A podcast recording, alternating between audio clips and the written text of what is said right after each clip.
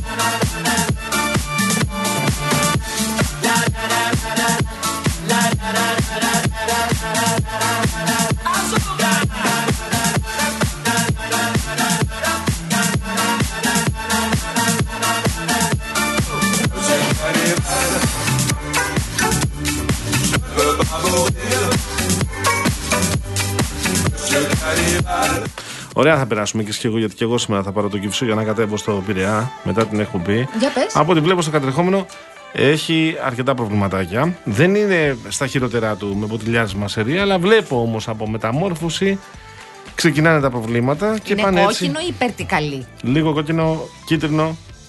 Μπορντό δεν έχω βρει ακόμα. Και πάει έτσι μέχρι Γάλεο. Και ανεβαίνοντας όμως από Πειραιά προς ε, Κηφισιά, και εκεί θα βρείτε δυσκολίες ξεκινώντας από Ρέντι, από το ύψος του Ρέντι. Και θα πάει έτσι το πράγμα μέχρι τη γέφυρα της μεταμόρφωσης. Λοιπόν, Κηφισία δεν είναι καλά τα πράγματα για την άνοδο και η κάθοδος επίσης. Ε, και το κέντρο της Αθήνας πάρα, πάρα πολύ δύσκολο αυτή την ώρα. Κουράγιο, παλικαριά μου. Κουράγιο. Και κορίτσα οδηγούνε, Γιώργο μου. Κουράγιο, κυρίες. Έχεις δίκιο, έχεις δίκιο, έχεις δίκιο.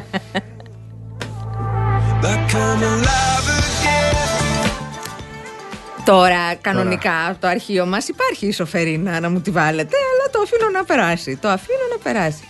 Βεβαίως και υπάρχει. Έχουμε κάνει τόσο θεματικό ελληνικό κινηματογράφο ως εκπομπή. Τι, έχουν φύγει; Γιώργο μου, πετάνε το αρχείο μου. Έχουνε, τα έχουν πετάξει αυτά, ναι. Κανονίστε όμως, άμα το κάνουμε και του χρόνου, δεν τα ξαναστέλνω. Ψάξτε να τα βρείτε μόνοι σας.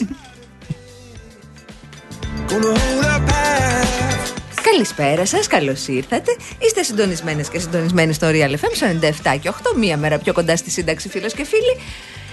Είναι. μ, Ζέστανο καιρός, δεν κάνει τόσο κρύο. Βέβαια, νομίζω. είμαστε μέσα στη ζέστη είμαστε, ναι. Εντάξει, ζέστη. Πλάκα κάνεις τώρα. Εδώ είμαστε. Δεν βλέπεις εδώ. Καταγεβέξει με το κοντομάνικο, εγώ με τη βερμούδα. Πού την είδες στη ζέστη, παιδί μου; Γιώργο μου, είμαστε στην καρδιά του χειμώνα. Κάνει κρύο, λέμε. Εντάξει, ε, λέει και λέγει κάτι μένει. Μήπως έχει και χιόνια έξω; Χιόνια δεν έχω δει ακόμα. Είναι που λειτουργήσε Κοιτάξτε στα άψογα βουνά. ο μηχανισμός. Το πάω. Α, στα βουνά έχει μόνο. Στα βουνά. έχει μπροστά. Βλέπω τώρα ότι αρχίζουν Όχι, ο να βάλε- ημιτός έχει.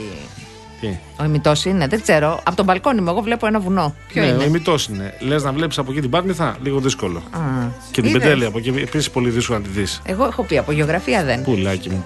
Άκου τι βλέπω. Τον εκεί. ημιτό βλέπω άρα. Όχι, τον Παρνασό βλέπεις. Τον Ταΐγιο Ο Παρνασσό είναι μακριά. Αυτό το ξέρω. Έχω πάει.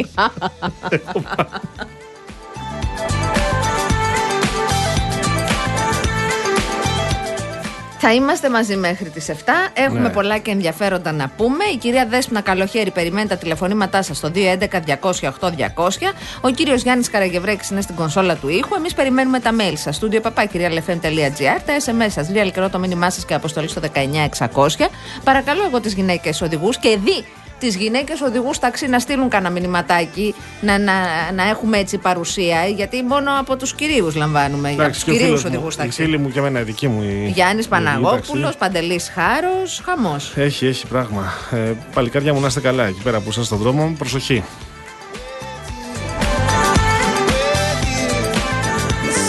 Τα κορίτσια να μην προσέχουν, δηλαδή. Και τα κορίτσια. ρε. Τα κορίτσια, ναι, τι. Κάνω πλάκα. Λοιπόν, έχει και σήμερα θεματάκια. Είχαμε και θα τα πούμε στη συνέχεια στην εξεταστική έτσι εντάσεις πάλι.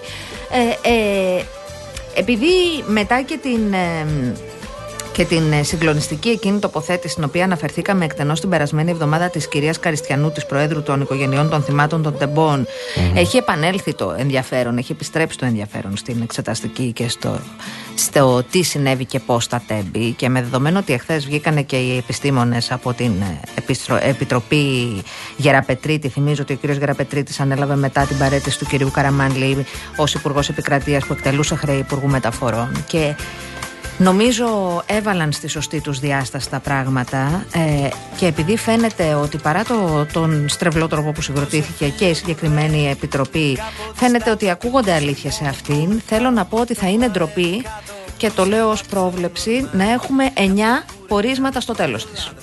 Αυτό τώρα πώς θα τα αποφύγεις ακριβώς, για πες μου. Να βάλουν τις κομματικές παροπίδες και τη γραμμή και την αντίληψή τους στο πλάι και να βγάλουν μια απόφαση για το τι πρέπει να γίνει και μετά αν χρειάζεται να, να γίνει και προανακριτική και να γίνει ό,τι χρειάζεται σε επίπεδο βουλής πέρα από την έρευνα της δικαιοσύνης. Ναι. Υπάρχουν και οι συγγενείς οι οποίοι ζητάνε να ολοκληρώσει την έρευνα η συγγενείς ενώ των νεκρών και των δραματιών να ολοκληρώσει την έρευνα η δικαιοσύνη και μετά να βγουν τα πορίσματα. Στην ουσία, αυτό που λένε οι συγγενείς είναι ότι περιμένουμε από τη δικαιοσύνη να μάθουμε τι ακριβώς έχει συμβεί. Ε, εγώ θα περίμενα να μάθω περισσότερα πράγματα για τις υποδομές και για αυτά που έπρεπε να γίνουν και δεν έγιναν. Και για αυτά που γίνανε και γίνανε λάθος. Όλα αυτά πρέπει να φωτιστούν. Και Μα πρέπει σε να ευρωπαϊκό να... επίπεδο ναι. ελέγχονται ναι. και οι εξελίξεις σχετικά με τη Σύμβαση 717, σου θυμίζω. Δεν είμαστε ναι. μόνοι μας σε αυτό, ναι. γιατί είναι και με ευρωπαϊκά χρήματα. Το εντυπωσιακό είναι ότι βγήκε ο κύριος, ε, κάτσε μην, μην πω λάθος τα ονόματα, ο κύριος ε, Προφιλίδης και ο άλλος κύριος και είπαν ότι ούτε τηλεδιοίκηση υπήρχε από το καλοκαίρι του 19, ούτε ETCS, ούτε GSMR, ούτε δεν ξέρω εγώ τι άλλο και ότι αν υπήρχε οτιδήποτε από όλα αυτά θα είχε ναι. αποφευχθεί ναι. η τραγωδία. Θυμίζω ότι η σύμβαση 717 για την οποία συζητάς τώρα και συζητάμε είναι σύμβαση για τη σηματοδότηση και την τηλεδιοίκηση και σύμφωνα με αυτά τα οποία α, είχαμε ήδη ενημερώσει ως χώρα, ως Ελλάδα και σωστά λες ότι ερευνάται από την Ευρωπαϊκή Εισαγγελία θα έπρεπε να έχει ολοκληρωθεί α, ε, από το 2016 λοιπόν. αλλά η σύμβαση δεν έχει ολοκληρωθεί α, το 2016 μαζί με τα υπόλοιπα βεβαίως τα οποία συνέβησαν και τα οποία θα τα συζητήσουμε στη συνέχεια με τον Γιώργο Λικουρέτζο, ο οποίος καλύπτει α, και την, ε, τη συνεδριά της συγκεκριμένης επιτροπής. Από εκεί και πέρα έχουμε μπλόκον συνέχεια. Μάλιστα. Έχουμε καταλήψεων συνέχεια. Έχει ανοίξει και μια συζήτηση σχετικά με το αδιάβλητο ή το διαβλητό τελικά των εξετάσεων. Με πολλές mm-hmm. σχολές να αρνούνται. Μάλιστα, διάβαζα μια ανάρτηση του κυρίου Μπελαβίλα, του καθηγητή του Πολυτεχνείου, mm-hmm. αρχιτεκτονική νομίζω, που έβαλε στο chat GPT ερωτήσεις που θα έθετε ως mm-hmm. καθηγητής στο μάθημα και λέει ότι μέσα σε πολύ λίγο χρόνο θα είχα αυτές τις απαντήσεις. Ναι. Δηλαδή, ένα μαθητή που παίρνει 8-9 μπορεί και 10. Μάλιστα. Έναν φοιτητή, μάλλον που θα παίρνει 8-9 μπορεί και 10. Οπότε δεν ξέρω αν υπάρχουν οι δικλείδες εκείνες ασφαλείας για να διεξαχθούν στα σοβαρά και χωρίς να έχουμε. Ε, ε, όχι αντιγραφές. Εδώ δεν μιλάμε αν ο Παγάνης αντιγράψει από τη Γιάμαλη ή η Γιάμαλη από τον Παγάνη, γιατί ο Παγάνης καλύτερος ναι. μαθητής. Είναι αν ένα λογισμικό θα δώσει super duper απαντήσεις και θα έχουμε εντελώς πλασματικές ε, εξετάσεις. Ναι. Επομένως, εδώ αυτό που λέει ο συγκεκριμένος καθηγητής και οι υπόλοιποι. Δεν, πολλοί το λένε, δεν το λένε. Ναι, το ξέρω, το έχω ακούσει. Άκουσα και τον κύριο Βαρουφάκη να κάνει σχετική ανάλυση. Ε, Επομένως, προτιμούμε τις καταλήψεις. Εδώ, μας, εδώ κοιτάμε, για παράδειγμα, την, ε, και πολύ σωστά το κάνουμε αυτό, τη γνησιότητα των απαντήσεων που θα δώσουν οι φοιτητές. Αλλά δεν μας ενδιαφέρει να δούμε αν υπάρχει νομιμοποίηση στις 300 σχολές, δεν ξέρω πόσες είναι, και σε 300, αν υπάρχει νομιμοποίηση για την κατάληψη. Δηλαδή, η αν, απαρτία αν ψηφίστηκε από φοιτητές, από πόσους, πόσοι τα αποφάσισαν και αυτοί που δεν πήγαν, για ποιους λόγους δεν πήγαν. Εκεί αυτό δεν μας ενδιαφέρει. Η απαρτία στις ε, γενικές συνελεύσεις βγαίνει με έναν συγκεκριμένο τρόπο. Αλλά νομίζω ότι εδώ αυτό το οποίο συζητάμε είναι το αν μπορούν να πραγματοποιηθούν ε, διαδικτυακά εξετάσεις με την εξασφάλιση του, του αδιάβλητου της διαδικασίας. Νομίζω ότι εκεί είναι το ζήτημα, γιατί η πρόταση και η απόφαση φαίνεται να είναι αυτή. Αλλά για παράδειγμα έρχεται ε, η σύγκλιτος του Πανεπιστημίου Πατρών και λέει ότι δεν μπορούμε να πραγματοποιήσουμε διαδικτυακά εξετάσεις γιατί δεν γίνεται να, να διασφαλιστεί το αδιάρρητο των εξετάσεων και επισημαίνεται στην ανακοίνωση, ιδίως λόγω των δυνατοτήτων που δίνουν οι τεχνολογικές εξελίξεις στην τεχνητή Λοιπόν, ε, Οπότε τι κάνουμε, αυτό λέω. Λέει η, η, η συγκεκριμένη σύγκλιτο του Πανεπιστημίου Πατρών ναι. ότι θα εξεταστούν σε διευρυμένη εξεταστική μαζί με τις εξετάσεις του εαρινού εξαμήνου. Του εαρινού. Ναι, και λέει ότι σύμφωνα με απόφαση της σύγκλιτου, κατ' εξαίρεση επιτρέπεται η εξέταση με διαδικτυακά μέσα των φοιτητών Εράσμους καθώς και των πτυχιακών, μεταπτυχιακών διπλωματικών εργασιών και διδακτορικών διατριβών. Εντάξει, άρα αυτό τόλισε η, η σύγκλιτο να ρωτήσουμε και τους φοιτητές αν είχαν υπολογίσει ότι θα, πάρουν, θα προσθέσουν στο αερινό και τα μαθήματα που χάσαν τώρα. Ή δεν μετράει η άποψή τους των φοιτητών. Των φοιτητών ε... μετράει η άποψη. Μια χαρά τόλισε η σύγκλιτο. Λέει, παιδιά, θα μεταφέρω εγώ τα μαθήματα στην αερινή εξεταστική. Πάρα πολύ ωραία. Οι φοιτητές, θα τους ρωτήσει κανείς για το τι θέλουν. Ή πρέπει οι φοιτητές να μπαίνουν στις γενικές συνελεύσεις, μισό να μπαίνουν στις γενικές συνελεύσεις, να εφίστανται εκφοβισμό, τραπουκισμό διάφο- από διάφορους κουκουλοφόρου και μη ή να υφίστανται mm-hmm. γενικές συνελεύσεις 10 ώρες ή 15 ώρες. Το ενδεχόμενο η κυβέρνηση να μην φέρνει σε περίοδο εξεταστικής ένα νομοσχέδιο που ξέρει ότι δεδομένα θα έχει αντιδράσεις και πρώτα να το συζητήσει με τους φοιτητέ. Να το συζητήσει με τι καταληψίε. Να το συζητήσει με τη φοιτητική κοινότητα. Όχι, να ρωτήσει τους κουκουλοφόρου. Να ρωτάει μόνο τη ΔΑΠ που είναι υπέρ του νομοσχεδίου τότε. Ε, δεν πάει έτσι. Κοίτα. Το αν θα ρωτήσεις τη ΔΑΠ θα ρωτήσεις τις υπόλοιπες ε, νεολαίες, τις ε, κομματικές. Εμένα μου είναι παντελώ ναι. αδιάφορο. Mm-hmm. Παντελώς αδιάφορο. Εάν εδώ έχεις μια κυβέρνηση, η οποία κυβέρνηση έχει αποφασίσει και έχει ιδρύσει πανεπιστημιακή αστυνομία, η οποία πανεπιστημιακή αστυνομία δεν βρίσκεται στα πανεπιστήμια. Υπάρχει ένας νόμος όπου οι Βρυτανικές αρχές μπορούν να καλέσουν την αστυνομία σε περίπτωση που κάποιοι... Έκνομων πράξεων. Μάλιστα. Και δεν καλείται η αστυνομία ή κλήθηκε η αστυνομία σε κάποια πανεπιστήμια, Η όχι σε Γενική όλα. Συνέλευση από μόνη της δεν είναι έκνομη Ναι. πράξη. Εάν λοιπόν ο νόμος δεν εφαρμόζεται, εσύ σωστά λες. Πάρα πολύ ωραία το λες. Να περιμένει η κυβέρνηση πότε θα κιαρίσει ο καιρός που λέγανε στη Μεσσηνία παππούδες μου, να έρθει η άνοιξη, να έρθουν και οι αλκιονίδες που τους έχουμε επιθυμήσει, να είναι ιδανικές συνθήκες για να κάνει την ε, μεταρρύθμιση. Κοίταξε. Αυτό είναι. Εγώ δεν καταλαβαίνω πάλι. Εγώ νομίζω ότι η κυβέρνηση επιλέγει κάθε φορά εχθρό. Ναι. Και τι εννοώ. Ε, συζητιέται ένα πράγμα μέχρι να ξεχυλωθεί, είτε αφορά το, τι, το νομοσχέδιο για την ισότητα στο γάμο και την τεκνοθεσία, ε, είτε αφορά τώρα την ε, ίδρυση ιδιωτικών σύμφωνα με τους φοιτητές που διαμαρτύρονται, μη κρατικών, μη κερδοσκοπικών σύμφωνα με την κυβέρνηση πανεπιστημίων. Συζητάμε, συζητάμε, συζητάμε, συζητάμε, το, το, το, το τεντώνουμε, το ξετεντώνουμε, το ξεχυλώνουμε το θέμα ε, και τελικά έρχεται κατόπιν εορτής. Δεν έχει δει κανείς για να μπορεί να τοποθετηθεί. Γιατί και εγώ μπορώ να σε ρωτήσω, είσαι υπέρ; Θα μου πεις είμαι υπέρ. Και εγώ μπορώ να σου πω είμαι υπέρ, είμαι κατά. Να δούμε τι έρχεται, να μας εξηγήσουν ακριβώς ποιο είναι το πλαίσιο για να μπορούμε να τοποθετηθούμε Ένα είναι όλοι τα και θέματα. όλες. Ένα είναι τα θέματα. Εδώ υπάρχει λοιπόν ένα ζήτημα διαδικασίας και Ένα, ένα ένα. ζήτημα ουσίας. Να, ε, η εκκρεμώ- διαδικασία λοιπόν. Εκκρεμεί ε, η απάντησή μου για τις καταλήψεις που είπες. Ναι. Εγώ σ' άφησα να πεις αυτό που ήθελες, αλλά με διέκοψες. Πες μου. Έλεγα λοιπόν το εξής. Όταν έχεις όπως διαβάζω, παράδειγμα, διαβάζω, ήταν στα μέσα κοινωνικής δικτύωσης. Αν δεν είναι έτσι, να βγουν να μας πούν τα παιδιά ότι δεν είναι έτσι. Διαβάζω για την ε, Ιατρική Σχολή Αθηνών. Λοιπόν, εδώ, σε 1.800 φοιτητές, οι 535 είναι απόλυτη πλειοψηφία από ό,τι φαίνεται. Γιατί αυτοί έλαβαν την απόφαση. Και εγώ θέλω να ρωτήσω το εξής. Όπως και οι εθνικές εκλογές, επί των Δεν παρόντων είναι και το επί ίδιο των πράγμα. συμμετεχόντων βγαίνουν οι Στις αποφάσεις. εθνικές εκλογές δεν έχεις τον κουκουλοφόρο με το καδρόνι πάνω από το κεφάλι σου να σου λέει να ψηφίσεις. Υπάρχει καταγγελία για κουκουλοφόρο στην ιατρική; Υπάρχει καταγγελία αστυνομική Αθηνών και, στη- και Αστυνομική στο Αθηνών. Πολυτεχνείο. Άλλη και στο σχολή, Πολυτεχνείο. Ναι, ναι. Λοιπόν, είναι συναθρίζοντε τι καταλήψεις. Εγώ λοιπόν θέλω να ρωτήσω το εξής, αφού το συζητάμε αυτό και το συζητάμε και η κυβέρνηση επιλέγει ε, εχθρούς. Έχουμε κάποιους καθηγητές οι οποίοι λένε δεν πρέπει ε, να έρθουν τα μη κρατικά πανεπιστήμια. Έχουμε κάποιους φοιτητές οι οποίοι λένε δεν πρέπει να έρθουν τα μη κρατικά, τα μη κρατικά πανεπιστήμια. Έχουμε το σύνολο της εκπαιδευτικής κοινότητας να ζητάει περισσότερα χρήματα για τα κρατικά πανεπιστήμια, για τα ΕΕ. Δεν είναι παράλογο. Δεν είναι καθόλου παράλογο. Ίσα ίσα που το οποίο είναι και δίκαιο κιόλας. Να ρωτήσω κάτι. Αυτή η μεταρρύθμιση, αν υποθέσουμε ότι αύριο, αύριο ξεκινούν να λειτουργούν τα μη κρατικά πανεπιστήμια, γιατί μας προβληματίζει τόσο, Γιατί, το έχουμε Ε, σκεφτεί; Εγώ έχω μια απάντηση να Για την πες, πω. να με. Γιατί νομίζω ότι όταν ε, εδώ και πάρα πολλά χρόνια υπάρχουν για παράδειγμα ιδιωτικά σχολεία στην Ναι. ε, χώρα μας. Τα ιδιωτικά σχολεία δεν απέδειξαν σε καμία έρευνα ε, ότι αυξήθηκε ο ανταγωνισμός και βελτιώθηκαν τα δημόσια σχολεία. Αντίστοιχα υπάρχουν ιδιωτικά νοσοκομεία. Τα ιδιωτικά νοσοκομεία σε καμία περίπτωση δεν βελτίωσαν την ποιότητα ε, της παρεχόμενης υπηρεσίας στο Εθνικό Σύστημα Υγείας. Υπάρχει όμως ο πιο πρόσφατο διαγωνισμός του ΟΣΑ, ο διαγωνισμό Τις πίσα λες. Ναι, ναι, ναι. όπου οι μαθητές στα ιδιωτικά σχολεία, σύμφωνα με αυτά που ε, έγιναν καλύτερη γνωστά, απόδοση. είχαν καλύτερη επίδοση. Συμφωνώ. Από Σε- τους μαθητές Λέω κάτι άλλο των όμως. δημοσίων. Ναι. Δεν λέω αυτό. Ναι, έχουν καλύτερη επίδοση και απόδοση και δεν ξέρω εγώ τι. Ε, έχουν εντελώς διαφορετικές υποδομές. Έχουν ε, ενδεχομένως περισσότερα άτομα σε εκπαιδευτικό προσωπικό. Ε, υπάρχουν και δίδακτρα που δεν πρέπει να το ξεχνάμε. Το ερώτημα εδώ όμως δεν είναι αν είναι καλύτερα τα ιδιωτικά, που εγώ λέω ότι δεν είναι. Ε, το ερώτημα εδώ είναι πώς θα γίνουν καλύτερα τα δημόσια. Και λέω Μάλιστα. ότι δεν υπάρχει κανένα, καμία έρευνα που να επιβεβαιώνει ότι η ίδρυση ιδιωτικών λειτουργεί, ε, ενισχύει τον ανταγωνισμό και τελικά την ποιότητα της δημόσιας Και παρεχόμενης εγώ λοιπόν υπηρεσίας. ρωτάω. Και τι είναι αυτό που φοβόμαστε που είμαστε η μοναδική χώρα στην Ευρώπη που έχουμε απαγορεύσει τη λειτουργία των μη κρατικών πανεπιστημίων; Την έχουμε απαγορεύσει. Στη Γαλλία, για παραδειγμα συζητάμε για τα ιδιωτικά, τα οποία λέει δεν εμφανίζονται στη Γαλλία. Ναι, γιατί ποιος μπορεί να ανταγωνιστεί, για παράδειγμα, που εγώ θεωρώ ότι Σορβόνη. υπάρχουν. Ακριβώς. Ή Ναι, ποιος ή μπορεί το να ανταγωνιστεί. Sciences Po.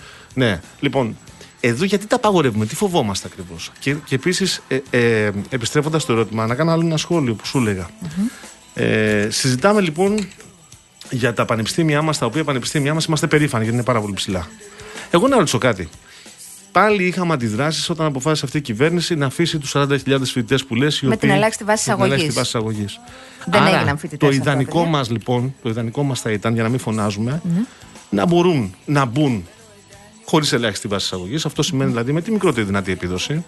Τρία, Σου θυμίζω τέσσερα, ότι πέντε. οι πανελλαδικές Μισό λεπτό. εξετάσεις είναι κατατακτήριε και Περίμενε. όχι απολυτήριες. Απολυτήριο Οι έχουν ήδη φοιτητές πάρει. να μπαίνουν με τρία-τέσσερα στα, στα ΑΕΗ μας. Ναι. Να μπαίνουν. Αυτοί οι φοιτητές να κάθονται εκεί ο, για όσο χρονικό διάστημα θέλουν. Έχει περάσει τον ίσιν 2, Γιώργο μου.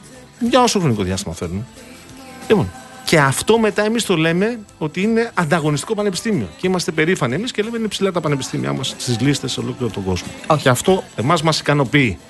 Ε, Και έτσι θα είμαστε ικανοποιημένοι. Αν δεν αλλάξει τίποτα δηλαδή, εμείς είμαστε ικανοποιημένοι. Εγώ που είμαι υπέρ της ενίσχυσης του Δημόσιου Πανεπιστημίου λέω κάτι άλλο.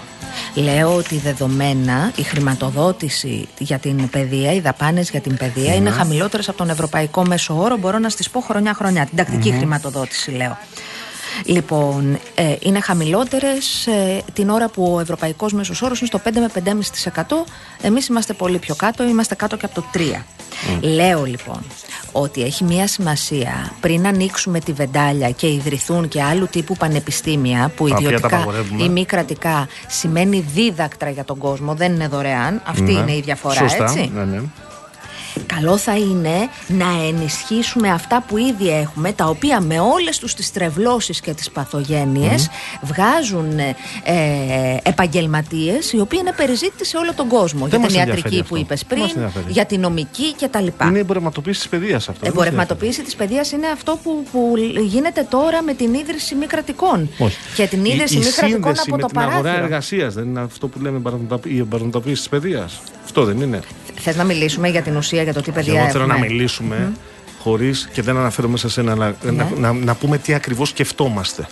Θέλουμε λοιπόν εμείς Σκεφτόμαστε τα παιδιά Ναι. από το περιστέρι να μπορούν να μην γίνουν μόνο ψυκτικοί, όπως είχε πει στο παρελθόν Μάλιστα. ο Πρωθυπουργός. Πάρα πολύ ωραία. Ο πιο εύκολος τρόπος Και για πώς να το γίνει πετυχαίνουμε αυτό με αυτές τις σχολές, είναι με με αυτά τα Ναι. δωρεάν δημόσια παιδεία προσβάσιμη στα παιδιά τα οποία, αν διαβάσουν, Ναι. θα έχουν δυνατότητα να έχουν κοινωνική κινητικότητα, να προκόψουν που λες και πώς εσύ. θα την έχουν την κοινωνική πληροφορία. Όχι πληρώνοντας δίδακτρα πάντως, έχοντας ίδιες προσβάσεις με τα παιδιά Πώς τα θα οποία την είναι πιο έχουν πλούσια. από ένα σύστημα το οποίο εκπαιδεύει και δίνει πτυχία δυστυχώς Ναι. σε μαθηματικούς, δυστυχώς σε ε, πτυχιούχους αγγλικής φιλολογίας Ναι. ή ελληνικών, οι οποίοι έρχονται και δικαίω ζητάνε δουλειά για να μπουν σε ένα σχολείο, αλλά έχει κλείσει επιτηρίδα εδώ και χρόνια, δεκαετίες.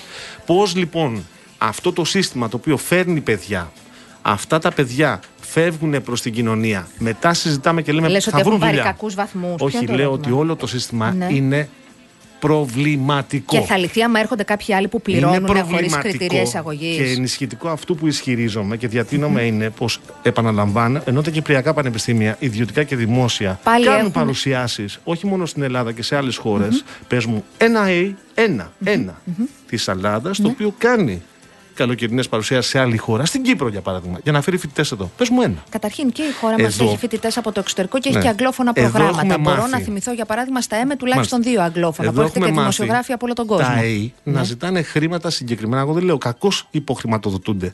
Τα ΑΕΗ πρέπει να ζητάνε χρήματα από το κράτος.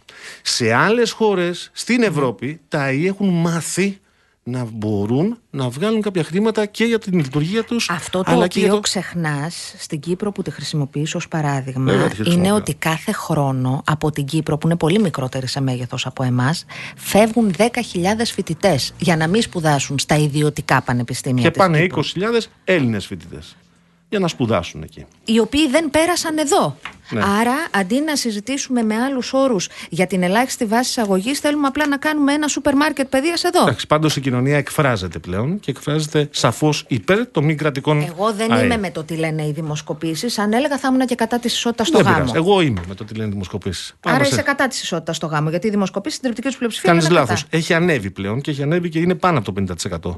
Και η, η- ο κόσμος ψηφίζει και Νέα Δημοκρατία και ΣΥΡΙΖΑ και Πασόκ. Ναι. Ο, οι δημοσκοπήσεις ως Είναι στο τέτοιες 54, δεν γίνεται να 55%. είναι μπούσουλα πολιτικής. Εντάξει, αυτή είναι η δική σου άποψη. Εγώ λέω ότι καλό είναι να συνάδουν με αυτό που θέλει, με αυτό που θέλει οι πολιτικές, Να μάλλον, κάνουν με αυτό που όμως θέλει ο μια κόσμο. για τον κόσμος που τους αφορά. Δηλαδή Λοιπόν, για τους μαθητές πάμε και σε τους τούτους φοιτητές. ειδήσεων. Γιατί εσύ Ναι. και εγώ τελειώσαμε τις σπουδές. Ναι, αλλά όχι όμως 75 και 3.000 που έχουν μάθει εδώ κάτι παλικάρια με μαδέρια. Δεν γίνεται. Δεν γίνεται όμως να πιάνουμε τη μία κακή περίπτωση και να την κάνουμε κανόνα. Είμαι σίγουρη ότι υπάρχει και ένας πολύ κακός δημοσιογράφος στη χώρα. Δεν είμαστε όλοι ίδιοι. Εντάξει, καλώς.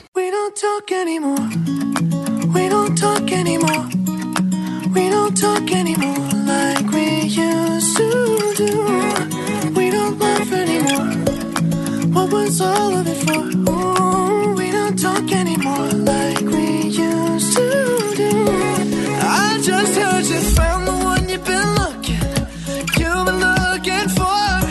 I wish I would have known that wasn't me. Cause even after all this time, I still wonder why I can't move on. Just the way you did so easily. Don't wanna know the kind of dress you're wearing tonight. If he's holding on to you so tight, way I did before. Love was a game. Now I can't get you out of my brain. Oh, it's such a shame that we don't talk anymore. We don't talk anymore. We don't talk anymore like we used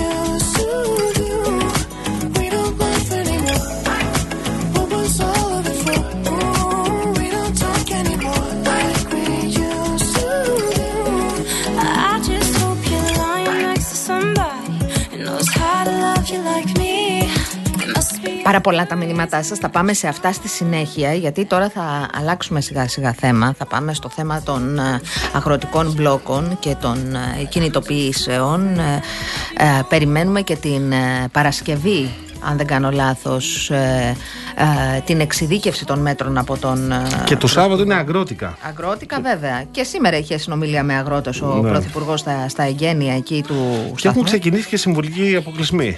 Οπότε τον έχουμε, τον έχουμε. Τον έχουμε, τον Ο κύριος έχουμε. Σοκράτης Αληφτήρα, ο εκπρόσωπος τύπου Ενωτικής Ομοσπονδίας Αγροτικών Συλλόγων Λάρισας. Κύριε Αληφτήρα, καλησπέρα σας. Καλησπέρα και στους δυο σας. Καλησπέρα και στους ακροατές σας. Τι κάνετε κυρία Αλευτήρα, πώς είστε; Ε, πηγαίνω αυτή τη στιγμή προς την Καρδίτσα, όπου στις 6 ώρα θα γίνει το συλλαλητήριο με τα τρακτέρ στο κέντρο της πόλης. Μάλιστα. Κατευθύνομαι με τα πόδια προς την κεντρική πλατεία, δηλαδή αυτή τη στιγμή. Έχετε ακούσει όσα λέει η κυβέρνηση ή όσα λέει ο Πρωθυπουργός; Ε, ναι, άκουσα και συν- μια συνομιλία που είχε σήμερα με κάποιον αγρότη από το Άκτιο, νομίζω. Κοιτάξτε να δείτε, σας είπα, τις προηγούμενες μέρες μας έλεγαν πολιτικά υπονοούμενοι, ε, υποκινούμενους. Μας έλεγαν ότι δεν κατανοούν τον λόγο για τον οποίο βγαίνουμε, καθώς οι Ευρωπαίοι συνάδελφοί μας δεν έχουν λύσει τα θέματα που έχουν λύσει οι Έλληνες. Ξεκίνησαν δύο μέρες και μας λένε ότι θα μας κατανοούν και έχει οριμάσει ε, οι συνθήκες είναι όριμες για να γίνει ένας διάλογος. Εμείς συγκεντρωθήκαμε χθες, κάναμε μια πανθυσσαλική σύσκεψη των μπλόκων και αποφασίσαμε να στείλουμε τα αιτήματα πάλι στον Πρωθυπουργό της χώρας, τον κύριο Μητσοτάκη, όχι πω δεν τα γνωρίζει, απλώς να τα ξαναδεί, με την υποσημείωση ότι θα είμαστε έτοιμοι για αυτή τη συνάντηση όταν έχει να μας δώσει αυτές τις απαντήσεις στα αιτήματα που του θέσαμε. Μάλιστα. Έχετε ξεκινήσει εσείς στην, ε, στην ε, Λάρισα συμβολικές, ε, συμβολικές ε, καταλήψεις δρόμων; Έγινε σήμερα στις 4 η ωρα σε παθησαλικό επίπεδο. Έγινε συμβολική κατάληψη των εθνικών οδών και στον ΕΣΟ65 και στην Εθνική Αθηνών Θεσσαλονίκη στο ύψος του Πλατικάμπου, από τον μπλόκο εκεί πέρα της περιοχής. Αυτό θα συνεχιστεί και τις επόμενες μέρες με κορύφωση στο συλλαλητήριο του Μεγάλο που θα γίνει το Σάββατο 12 έω το μεσημέρι στην κεντρική είσοδο της Αγρότικας, στην Εγνατία, επί της Εγνατίας Οδού. Μάλιστα. Τώρα να, να πάμε λίγο. Συγγνώμη, παρακαλώ, σε αυτό παρακαλώ. πάνω. Σε αυτό ναι, πάνω. Ναι, ναι, εννοείται. Είναι αυτό ένα άτυπο τελεσίγραφο που στέλνετε στην κυβέρνηση το Σάββατο, δηλαδή το οποίο λύγει το Σάββατο; Κύριε Παγάνη, εμείς δεν στέλνουμε τελεσίγραφο στην κυβέρνηση. Εμείς στέλνουμε τα αιτήματα και ζητάμε λύσεις, γιατί η κυβέρνηση μπορεί να δώσει λύσεις πάνω στα αιτήματα που τους θέτουμε. Γι' αυτό τα στέλνουμε στον κύριο Μητσοτάκη, θα τα στείλουμε αύριο το πρωί στον κύριο Μητσοτάκη και θα περιμένουμε πότε ο κύριος Μητσοτάκης θα είναι έτοιμος να μας απαντήσει. Θα είναι το Σάββατο, θα είναι τη Δευτέρα, θα είναι την Τρίτη. Θα τον ακούσουμε βέβαια τι θα πει για την Παρασκευή στην επίκαιρη ερώτηση του κ. Χαρίτση, νομίζω που έχει καταθέσει στην Σωστά. Βουλή. Και από εκεί και πέρα θα συνεδριάσουν και οι συντονιστικές μας και οι γενικές συνελεύσεις των μπλόκων και θα αποφασίσουμε τις επόμενες κινήσεις μας με βάση αυτά που θα λεχθούν στη Βουλή, αλλά και αυτά που θα πει ο κ. Σαββινάκη στα εγγένεια και το Σάββατο που θα είναι στην αγρότηκα Θεσσαλονίκης. Μάλιστα. Ε, τώρα θέλω να σας ρωτήσω, με δεδομένο ότι εχθές ανακοινώθηκε η πρόσθετη αποζημίωση από 5 έως 10.000 ευρώ σε όσους επλήγησαν από τον ε, Ντάνιελ. Εσείς όμως ε, έχετε και άλλα αιτήματα. Ε, δεν θα επιστρέψετε στις δουλειές σας, τέλος πάντων να το πω απλά, αν δεν ε, ικανοποιηθούν και τα υπόλοιπα αιτήματα, π.χ. ε, η επιστροφή του ειδικού φόρου στο πετρέλαιο ε, και όλα τα υπόλοιπα, ή αν ε, γίνει η αύξηση στις, ε, στην αρρωγή, είστε ok και θα σταματήσετε; Κοιτάξτε, αυτή η αύξηση που προαναγγέλθηκε χθε από τον Πρωθυπουργό στην αρρωγή είναι μια σταγόνα Σαμαγιανών. Σκεφτείτε ότι αυτά αφορά τι ζημιέ στο έγκυο κεφάλαιο, όπου υπάρχουν αγρότες εκτινοτρόφου που έχουν υποστεί ζημιέ στο έγκυο κεφάλαιο πάνω από 50, 70 και 80 χιλιάδες ευρώ. Καταλαβαίνετε ότι αν πάρει κάποιος 10.000 ευρώ αυτή τη στιγμή, δεν λέω, είναι ένα πρώτο βήμα και αυτό δείχνει την πίεση κυβέρνησης όταν το τρακτέρ είναι στον δρόμο. Από εκεί και πέρα, ο κ. Μητσοτάκης αναγνωρίζει ότι το κόστος παραγωγής έχει ανέβει υπέροχα, το έχει δηλώσει κιόλας. Περιμένουμε τις δηλώσεις του πάνω στο κόστος παραγωγής. Και τι εννοούμε κόστος παραγωγής, εννοούμε τη μείωση της τιμής κιλοβατόρα να καθιερωθεί όπως ήταν και παλιότερα το αγροτικό ηλεκτρικό ρεύμα, που ήταν 7 λεπτά η κιλοβατόρα και τώρα έχει πάει σε 18. Και το αφορολόγητο αγροτικό πετρέλαιο που τα ζητώμε στα μπλόκα την τελευταία 15 ετία τουλάχιστον. Οι Ευρωπαίοι συνάδελφοι μας το έχουν και τώρα τους το κόβουν. Οπότε καταλαβαίνετε, αυτά θα είναι πραγματικά απαντήσεις. Αν μας δώσει το αγροτικό τιμολόγιο της ΔΕΗ και το πετρέλαιο το αφορολόγητο, είναι ένα βήμα που θα δείχνει ότι η κυβέρνηση πραγματικά θέλει πρωτογενή τομέα και πραγματικά θέλει αγρότες και κτηνοτρόφους στην Ήπεθρο ώστε να παράγουν για να τρώει όλη η Ελλάδα ελληνικά ποιοτικά προϊόντα. Μάλιστα. Ε, εκτός από, τα, από αυτά τα αιτήματα τα οποία έχουν βεβαίως πολύ μεγάλη αξία και το αντιλαμβανόμαστε πλήρως. Ως προς το βοήθημα που ζητάτε κυρίως για τους συναδέλφους σας από τη Θεσσαλία. Με αυτά που ακούγονται με βέβαιος τα έχετε κι εσείς υπόψη. Είστε ικανοποιημένοι ή θεωρείτε ότι πρέπει να δοθούν περισσότερα χρήματα και πιο γρήγορα; Ποιο βοήθημα, τι εννοείται κύριε Παγάνη, ποιο βοήθημα. Το, Εντάξει. την ε, πρώτη αρρωγή. Ε, Η πρώτη αρρωγή δεν έχει δοθεί, έχει δοθεί σε αρκετούς, αλλά υποτίθεται ότι κάποια χρήματα θα συμπληρωθούν τον Ιούνιο. Γίνεται μια κουβέντα, αυτά τα χρήματα θα δοθούν Είναι νωρίτερα. πάνω στο φοιτικό κεφάλαιο αυτά, στα Ναι. νελγά, είναι η εξόφληση. Αυτά είναι οι ζημιέ που έχουν υποστεί οι αγρότες και οι κτηνοτρόφοι πάνω στο φοιτικό Φαντάζομαι τα κεφάλαιο θέλετε της παραγωγής. νωρίτερα αυτά, όχι τον Ιούνιο. Φυσικά και τα θέλουμε νωρίτερα. Έχουμε αύριο 1η Φεβρουαρίου και αρχές μέσα Μαρτίου θα ξεκινήσει στην Θεσσαλία η, η σπορά του καλαμποκιού και της βιομηχανικής ντομάτας. Εμείς αυτά τα χρήματα τα θέλουμε όσο πιο άμεσα γίνεται. Όχι για να πάμε διακοπές ή να ταξιδέψουμε στο εξωτερικό και στα πολυτελή σαλέ, αλλά να τα ξαναρίξουμε στις, α, στην παραγωγή. Γιατί ξέρετε ότι οι περσινές, οι- οι- ξεκινάει ο Έλληνας παραγωγός να ξεκινήσει φέτος χρεωμένος στους γεωπόρους, καθώς δεν μπορούσε να καλύψει τα περσινά έξοδα με τις ζημιές που έχει πάθει. Χρειαζόμαστε άμεσα αυτά τα λεφτά, Μάλιστα. ώστε να μπορέσουμε να γυρίσουμε στα χωράφια μας και να παράγουμε.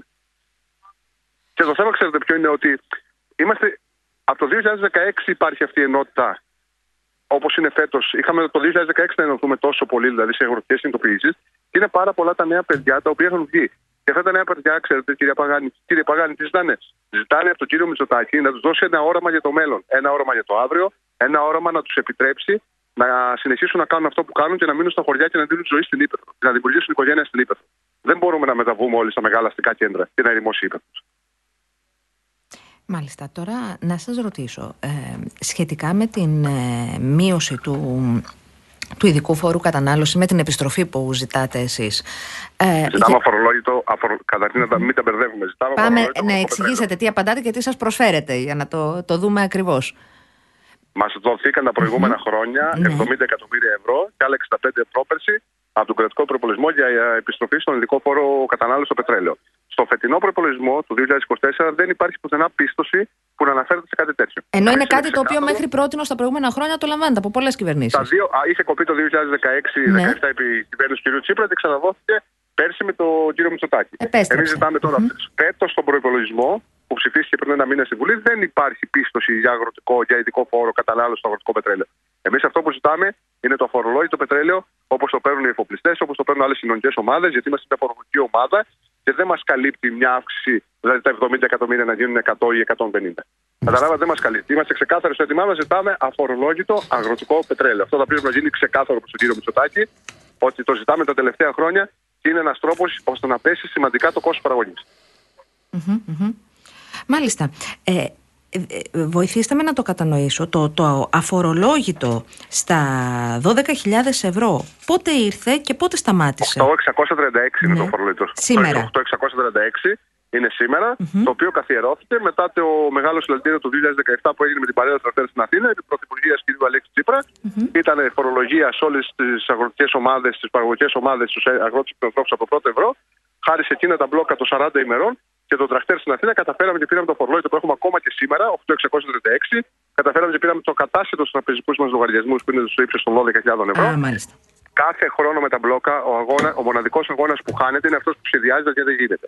Κάθε χρόνο με τον αγώνα, όλο και κάτι κερδίζουμε. Τι κερδίζουμε, Μια ασπιρίνη, μια ασπιρίνη. Άλλες φορές θα πάρουμε περισσότερα, άλλες θα πάρουμε λιγότερα. Προσπαθούμε με αυτά που μπορούμε να πάρουμε και με τον αγώνα που κάνουμε να πάρουμε όσο το δυνατόν Μάλιστα. περισσότερα πράγματα ώστε να παραμείνουμε, σας είπα, στην ύπεθρο. Μάλιστα. Λοιπόν, ε, και φαντάζομαι ότι έχετε στο μυαλό σας μία γραμμή όπου εφόσον ικανοποιηθείτε ε, θα συζητήσετε συνέχεια για να επιστρέψετε στα, ε, στις, στις εργασίες σας όπου βέβαια είναι εφικτό να εργαστείτε γιατί όπως μας έχετε εξηγήσει πάρα πολλοί συναδελφοί σας δεν έχουν ούτε τα μέσα ούτε πλέον τα, ε, Πολλοί της- συνάδελφοι της μας δεν οδιά. έχουν σπίτια για να Δεν μένουν. έχουν σπίτια για να μείνουν. Μένουν σε συγγενείς, Βέβαια. νοικιάζουν σπίτια και πληρώνουν αυτή τη στιγμή ό,τι εισόδημα μπορεί να έχουν αυτή τη στιγμή. Δεν έχει δοθεί ακόμα η επιδότηση ενοικίου. Άμα διαβάσετε το, μια, ένα δελτίο τύπου που έβγαλε ο Δήμος Παλαμά, μόνο το 10% όσων κατέθεσαν τα χαρτιά για την επιδότηση ενοικίου έχει πάρει το ποσό αυτό. Είναι πάρα πολύ λίγο μετά από πέντε μήνες. Δεν γνωρίζουμε για ποιο λόγο δεν έχουν πάρει. Μάλιστα. Οπότε εμείς για να φύγουμε από τον μπλόκα και να γυρίσουμε πίσω στις δουλειές μας, θέλουμε καθαρές και σαφείς απαντήσεις από τον Πρωθυπουργό της χώρας, τον κ. Μητσοτάκη, επί των ετοιμάτων που έχουμε θέσει. Ένα ερώτημα το οποίο για να το έχω καθαρό στο μυαλό μου και εγώ και οι ακροατές που μας ακούνε. Εσείς πριν βγείτε σε κινητοποιήσει, ζητήσατε από τον Υπουργό, από το Υπουργείο το αρμόδιο να συναντηθείτε και να κάνετε μια συζήτηση και δεν έγινε αποδεκτή η πρόταση ή κάνατε συζήτηση αλλά δεν πήγατε στην ουσία; Με υπετιότατο Υπουργείο.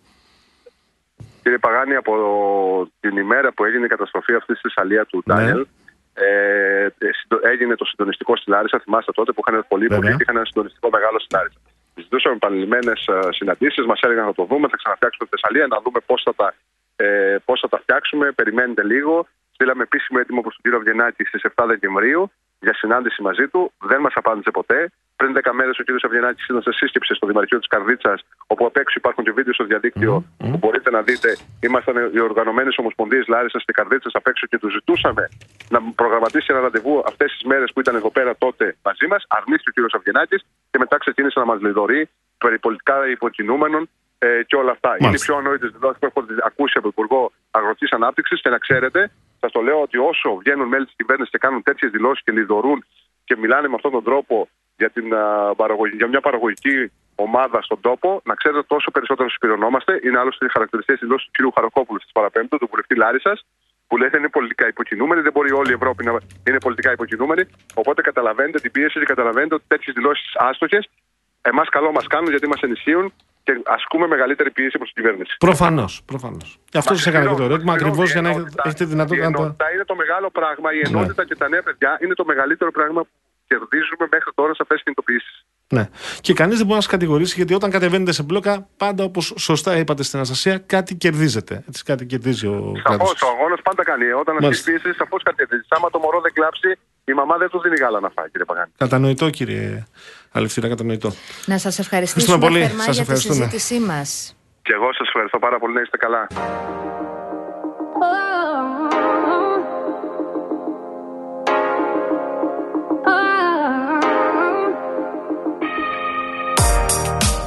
One foot in front of the other, babe.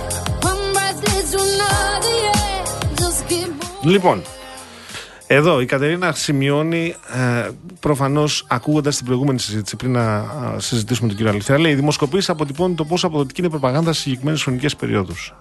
Αυτό σε ό,τι αφορά τη στάση του κόσμου. Οι ιδιωτικά πανεπιστήμια ε, θα, θα, δεν θα ιδρυθούν, δεν θα ιδρυθούν, θα φτιάξουν ή θα ιδρυθούν τώρα, δεν κατάλαβα. Ε, θα φτιάξουν ιδιωτικές σχολές χαμηλού επίπεδου με δίδακτα. Σκοπός είναι η λειτουργία των ήδη υπαρχόντων πανεπιστημίων με ιδιωτικονομικά κριτήρια. Όλα τα υπόλοιπα είναι παραμύθια με δράκους, παροχημένα κιόλας. Λοιπόν, άκου Κατερίνα μου.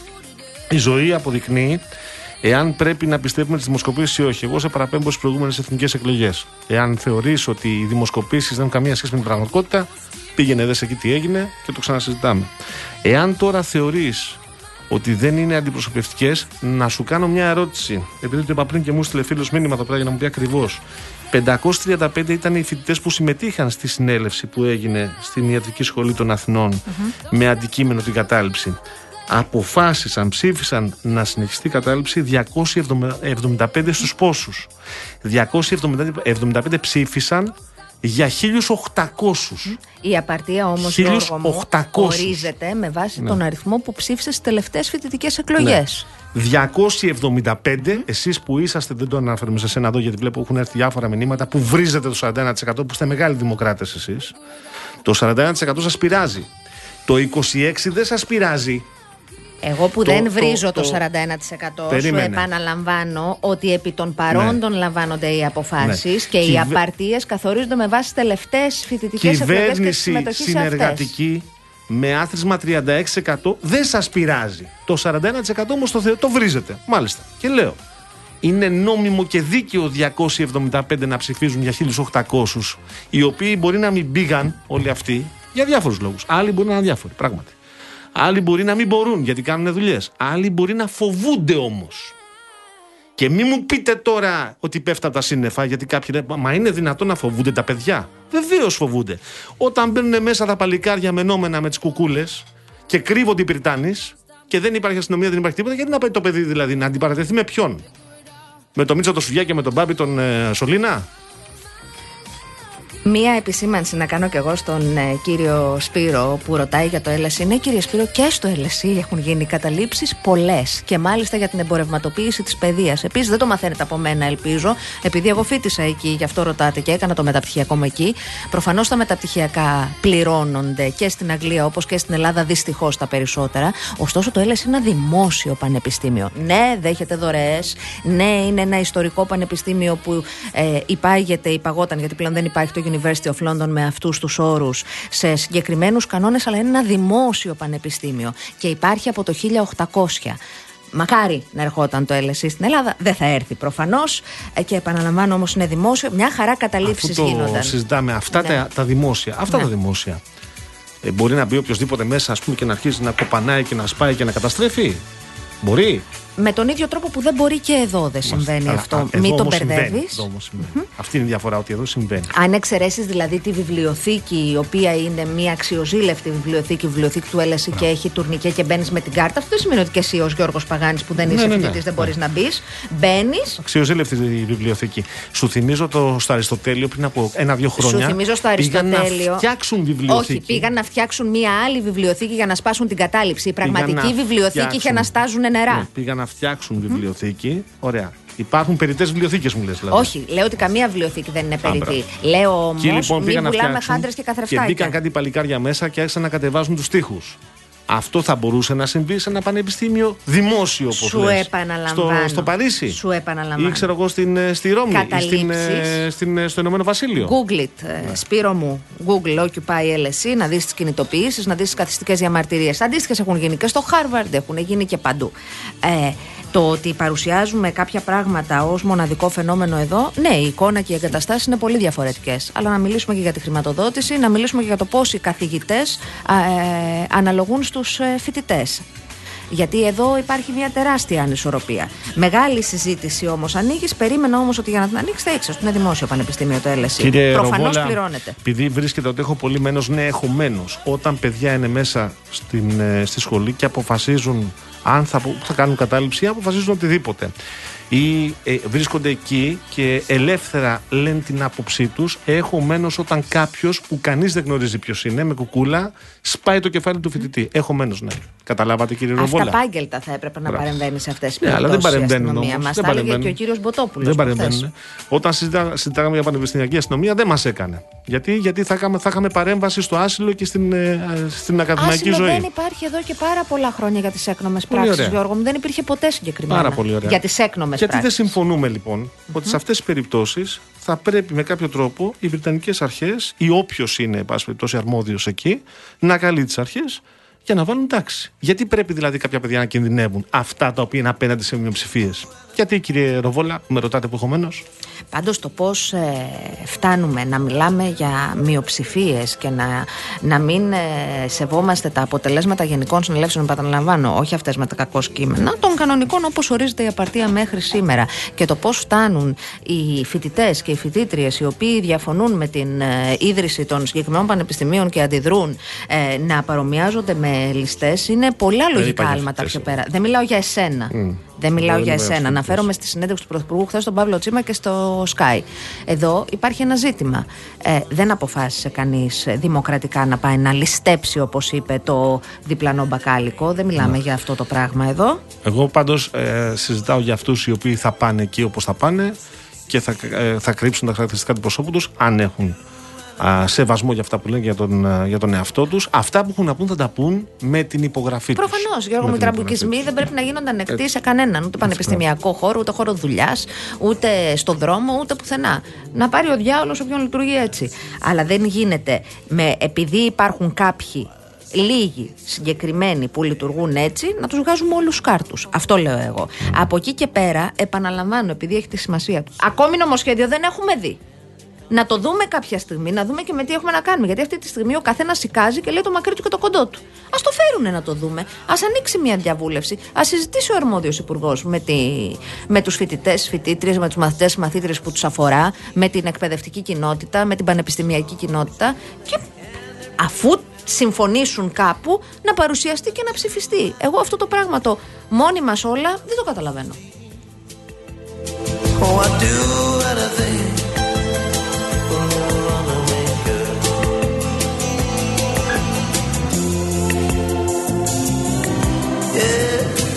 And lonely blue. Hey, getting over you. How, how do you think feels? Yeah. In the morning. In the morning, you. Wipe away the tears. Να αλλάξουμε λίγο κλίμα, να σε πάω σε ένα ευχάριστο. Για πάμε. Θυμάσαι που εχθές αφιερώσαμε στο Χάρη και στη σύζυγό του, η οποία βρίσκεται, βρισκόταν στην εντατική και βρίσκεται ακόμα ε, το τραγούδι Το Όλα σε σένα τα βρήκα. Το λέω και για τους Ναι, ναι, ναι, ακροατές και βέβαια. τις ακροάτριες που ενδεχομένως να μην ήταν μαζί μας τέτοια ώρα χθες. Ε, πάει καλύτερα, είπε μην, ε, δεν θα πούμε λεπτομέρειες, ε, είναι καλύτερα όμως ε, και χαιρόμαστε πάρα πολύ, χάρη μου κάθε καλό, κάθε καλό.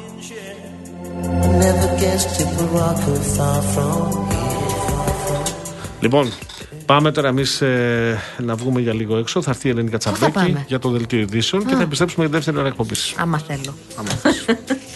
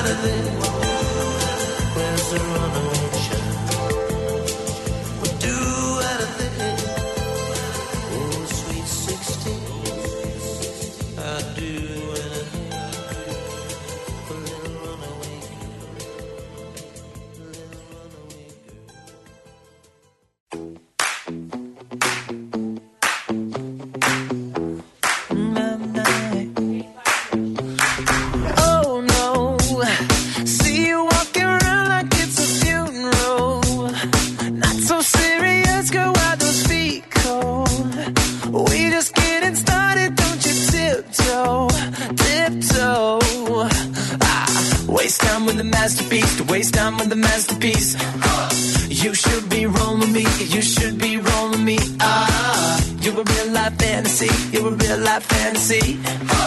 But you're moving so carefully, let's start living dangerously.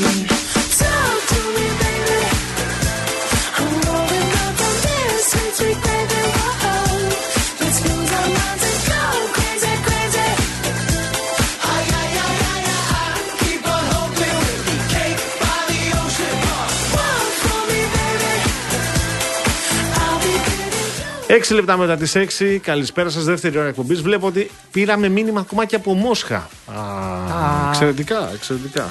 Τώρα, κοιτάξτε, όσα μηνύματα και να στείλετε, ε, λογικό είναι. Και εγώ, άμα θέλω να σπαμάρω μια εκπομπή, κάθομαι και ε, με, λέω Μαρία, Κώστα, Γιώργο, Φίλιππο και στέλνω 14-15 μηνύματα. Επομένως, αυτό δεν έχει νόημα, μην το κάνετε εδώ. Μπορείτε να το κάνετε στη Μονόπολη, αν θέλετε. Ή μπορείτε να παίζετε με τα ζάρια όπως γουστάρετε και να πηγαίνετε στα τετραγωνάκια όπως θέλετε. Εδώ όμως δεν έχει κανένα νόημα.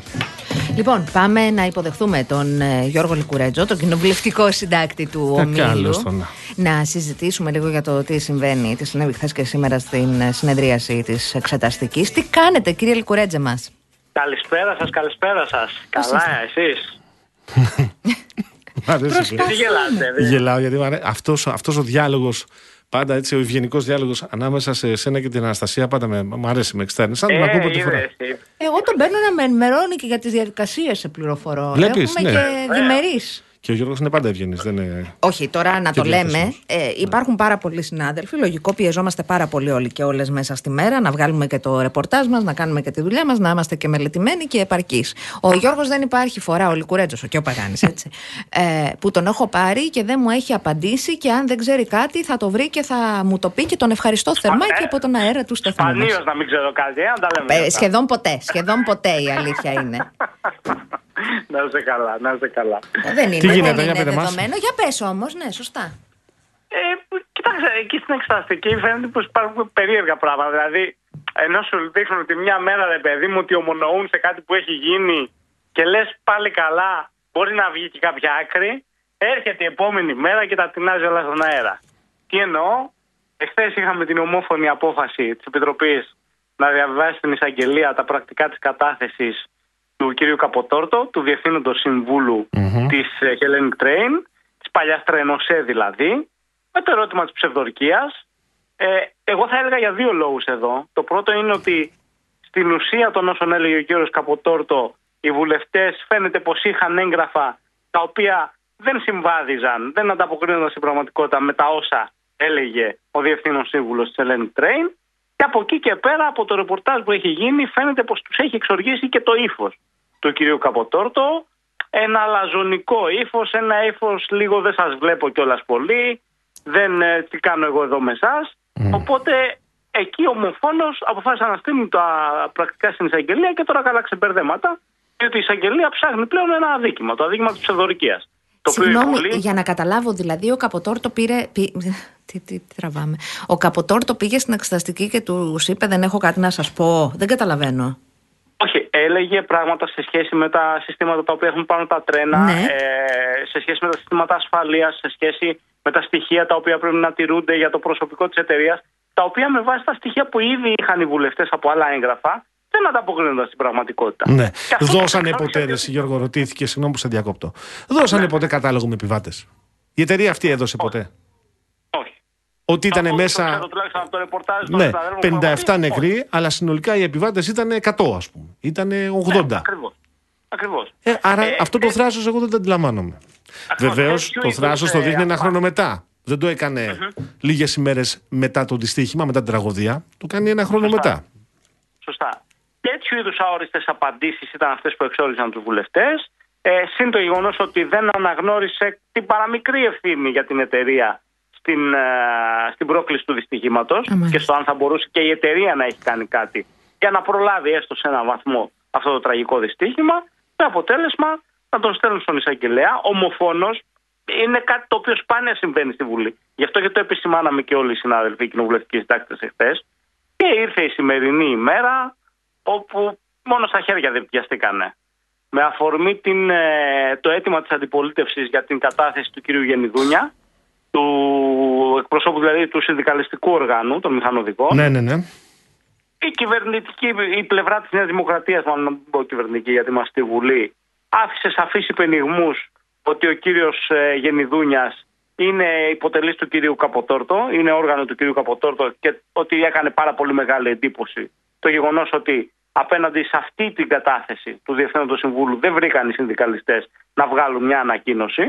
Ε, θεώρησαν δηλαδή ότι τον προστάτευσαν Για οι αυτό το συνδικαλιστές με κομμάτι αυτόν του τον τρόπο. ρεπορτάζ να σου πω ότι μίλησα εγώ με τον ε, κύριο Γενιδούνια γιατί ήθελα να βγει στον αέρα και η- δήλωσε σοκαρισμένος, ε, αυτό το κομμάτι μπορώ να μεταφέρω, δήλωσε σοκαρισμένος από τα όσα ακούστηκαν στην ε, Βουλή αναφορικά με το πρόσωπό του γιατί υπάρχουν τα, εξ- οι εξώδικες διαμαρτυρίες ε, στην ε, ε, διοίκηση και ούτω καθεξής σχετικά με, τα, με τις ε, υποδομές και την κατάσταση των τρένων και ε, η νομική ομάδα ασχολείται με το πώς θα παρέμβει εφ' εξής. Ναι. Και νομίζω ότι ήταν και ένας καυγάς ο οποίος δεν είχε καμιά φοβερή σημασία στη λογική ότι αυτή η άρνηση την οποία είδαμε σήμερα, νομίζω της ε, πλειοψηφίας να τον καλέσει τουλάχιστον σε αυτό, το, σε αυτό το στάδιο, δεν νομίζω ότι θα έχει και κάποιο πολύ μεγάλο ενδιαφέρον. Στη λογική ότι στο τέλος ο κύριος Γεννηδούνια νομίζω θα κληθεί. Δεν γίνεται να μην κληθεί στην εξεταστική. ε, υπάρχουν πάρα πολλά ζητήματα και υπάρχουν και πληροφορίες οι οποίες διακινούνται από το στρατόπεδο της πλειοψηφίας για το, το πότε θα έπρεπε να είχε παρέμβει ο κύριος Γενιδού- Γενιδούνιας ως συνδικαλιστής και να πει τα όσα είχε να πει. Σε κάθε περίπτωση έχει γίνει ένα τρομερό καυγά σήμερα ανάμεσα στον κύριο Λαζαρίδη της Νέας Δημοκρατίας και την κυρία Μιλένα Αποστολάκη από το Πασόκ για το ποιος υπερασπίζεται και τι υπερασπίζεται. Και από την άλλη, νομίζω ότι όλη αυτή η κατάσταση. Με πολύ η οποία βαριές διαμορφώνεται- κουβέντες, ε. ναι, ακριβώς. Ακριβώς. Για το ποιου συνεργάτης υπήρξε ο καθένας στο παρελθόν, ακούστηκαν το όνομα του Τσοχατζόπουλου, ποιος είχε περάσει από εκεί. Ε, απίστευτο πράγμα, επί μισή ώρα δηλαδή ένας καυγάς για το τίποτα. Από εκεί και πέρα, εμένα μ- αυτό είναι που μου προκαλεί εντύπωση. Νομίζω ότι μετά και την κατάθεση της κυρίας Θιαπαρίκου την περασμένη εβδομάδα, της ε, Προέδρου δηλαδή Της των. ΡΑΣ, ε, της Ρυθμιστικής Αρχής Σιδηροδρόμων. ε, της κυρίας Θιαπαρίκου, είπα, όχι, συγγνώμη, συγγνώμη, λάθος. Της Προέδρου των Συγγενών. Της Ε, κυρίας χωρίς κεφάλι. Καριστιανού, Καριστιανού Της της κυρίας Μαρία Καριστιανού. Σε ευχαριστώ. Σε ευχαριστώ, Αναστασία. Σε ευχαριστώ.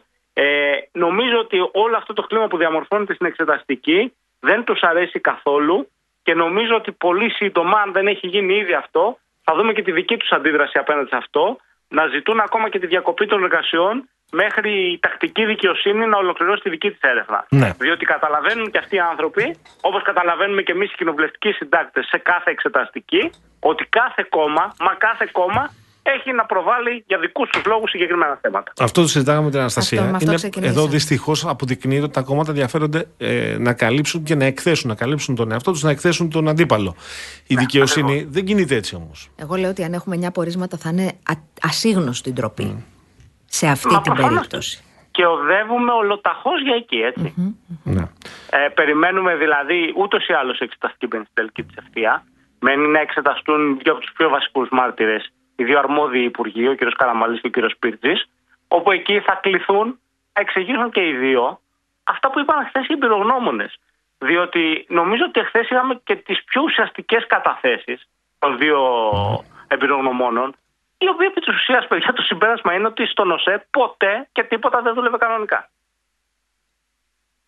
Άρα Ναι. θα έπρεπε να, να έχουν υπάρξει ακόμη χειρότερα, όχι αυτά που Ναι, είχαμε. Μμμ. Μα με αυτά που ακούσαμε ειδικά εχθές από τον κύριο Προφιλίδη, τον εμπειρογνώμονα, ε, απορούσαμε και εμείς πως τόσα χρόνια δεν είχε γίνει τίποτα. Δεν λειτουργούσαν ε, φωτεινή σηματοδότηση, προστασία σειρμών, τηλεδιοίκηση, επικοινωνία μεταξύ των σταθμαρχών. Και προφανώς, αν υπήρχε η τηλεδιοίκηση, ατύχημα δεν θα γινόταν. Προφανώς, αν υπήρχαν οι φωτεινοί σηματοδότες, το ατύχημα, το δυστύχημα δεν θα γινόταν. Και προφανώς πάμε και στο τελευταίο, ότι αν σταθμάρχης, όπως είπε ο κ. Ροβιλίδη, τα δύο κουμπιά που είχε να πατήσει σωστά, τα πατούσε σωστά και εκεί ενδεχομένως να μην είχαμε το δυστύχημα. Αλλά αυτό δεν αφαιρεί ευθύνη από κανέναν, επειδή δεν έγινε το ένα, άρα είμαι εγώ εντάξει. Μάλιστα. Αλλά Μάλιστα. επιμένω σε αυτό ότι δείχνει και με αυτή την εξεταστική ο θεσμός ο πολιτικός της διερεύνησης να μην έχει μεγα- πολύ μέλλον. Ε, είναι δεδομένο ότι θα έχουμε πολλά πορίσματα. Να δούμε κιόλας αν θα έχουμε πορίσματα και από τους 9 ή αν θα έχουμε κάποια αποχώρηση πριν τη λήξη την- των συνεδριάσεων. Και το λέω αυτό όχι γιατί έχω κάποια πληροφορία για το συγκεκριμένο, αλλά γιατί γίνεται πάντα. Κάποιο κόμμα στο τέλος φτάνει να απειβδίσει ο εκπρόσωπος και λέει δεν θέλω να συμμετέχω σε αυτό. Μάλιστα. Μάλιστα. Αυτά. Γιώργο, να σε ευχαριστήσουμε. Σε ευχαριστούμε, πολύ. Τζόρτζ. Καλή σας συνέχεια. Γεια Καλή σου. συνέχεια. Γεια, γεια, γεια.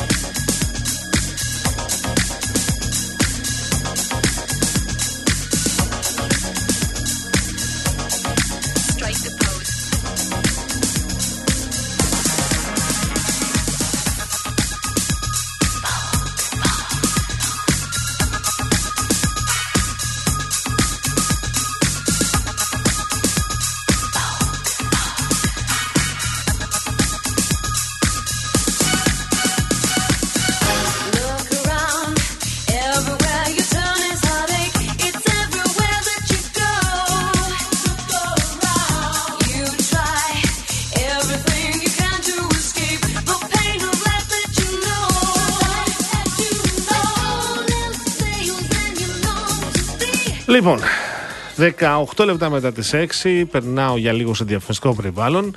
Όταν είσαι επαγγελματίας, δίνεις στους πελάτες σου ακριβώς αυτό που χρειάζονται. Το ίδιο κάνει και για σένα η ΔΕΗ. Με τα νέα προϊόντα ρεύματος για επιχειρήσεις και επαγγελματίες, ΔΕΗ My Business for All και For All Plus, με χρέωση βάση κατανάλωσης ενέργειας και όχι βάση τύπου μετρητή, με εξειδικευμένη εξυπηρέτηση με όποιο τρόπο σε εξυπηρετεί τηλεφωνικά, με βίντεο κλήση ή με live chat, αλλά και αποκλειστικά προνόμια όπως 7.500 miles and bonus, μίλια από την Aegean. Προσφορές και εκτόσεις από κορυφαία brands, ακριβώς αυτό που χρειάζεσαι δηλαδή. Έχεις την επιχείρηση. Η ΔΕΗ έχει την ενέργεια. Μάθε ποιο από τα δύο προϊόντα σου ταιριάζει και βρει αυτό που χρειάζεσαι στο dei.gr ή κάλεσε τη νέα εξειδικευμένη γραμμή εξυπηρέτησης για επιχειρήσεις 800 500 7000. Επαναλαμβάνω τον τηλεφωνικό αριθμό 800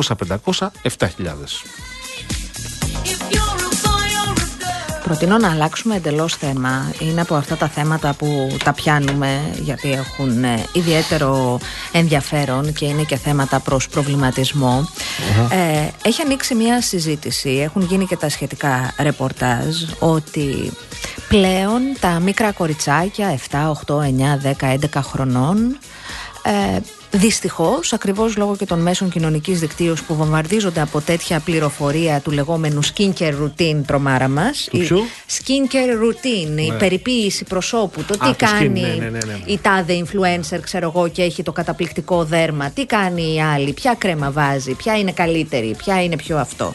Έχουμε λοιπόν περιπτώσεις που δεκάχρονα κοριτσάκια αντί να ζητάνε παιχνίδια, ζητάνε ιαλουρονικό. Ή αντί να ζητάνε ε, παιχνιδάκια, λούτρινα, κουκλίτσες, κουκλάκια, αυτοκινητάκια, ό,τι παίζουν, ζητάνε από τις μαμάδες τους και από τους μπαμπάδες τους και από τους γονείς τους να τα πάνε ε, στο τάδε κατάστημα καλλιντικών για να πάρουν, να φτιάξουν και εκείνα skincare routine. Κατάλαβες. Το είδα αυτό το θέμα στην Κυριακάτικη Καθημερινή Φοβερό θέμα.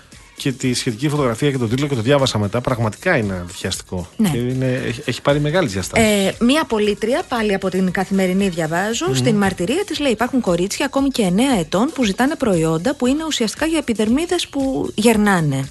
Ε, άλλη κυρία, ε, μαμά μαθήτριας, λέει στα, στα διαλύματα συζητάνε τις ρουτίνες περιποίησης που βλέπουν στα αυτά τα get ready with me, πάμε να ετοιμαστούμε παρέα τέλος πάντων, ενώ κάποιες φορές δοκιμάζουν κρέμες στις τουαλέτες του σχολείου.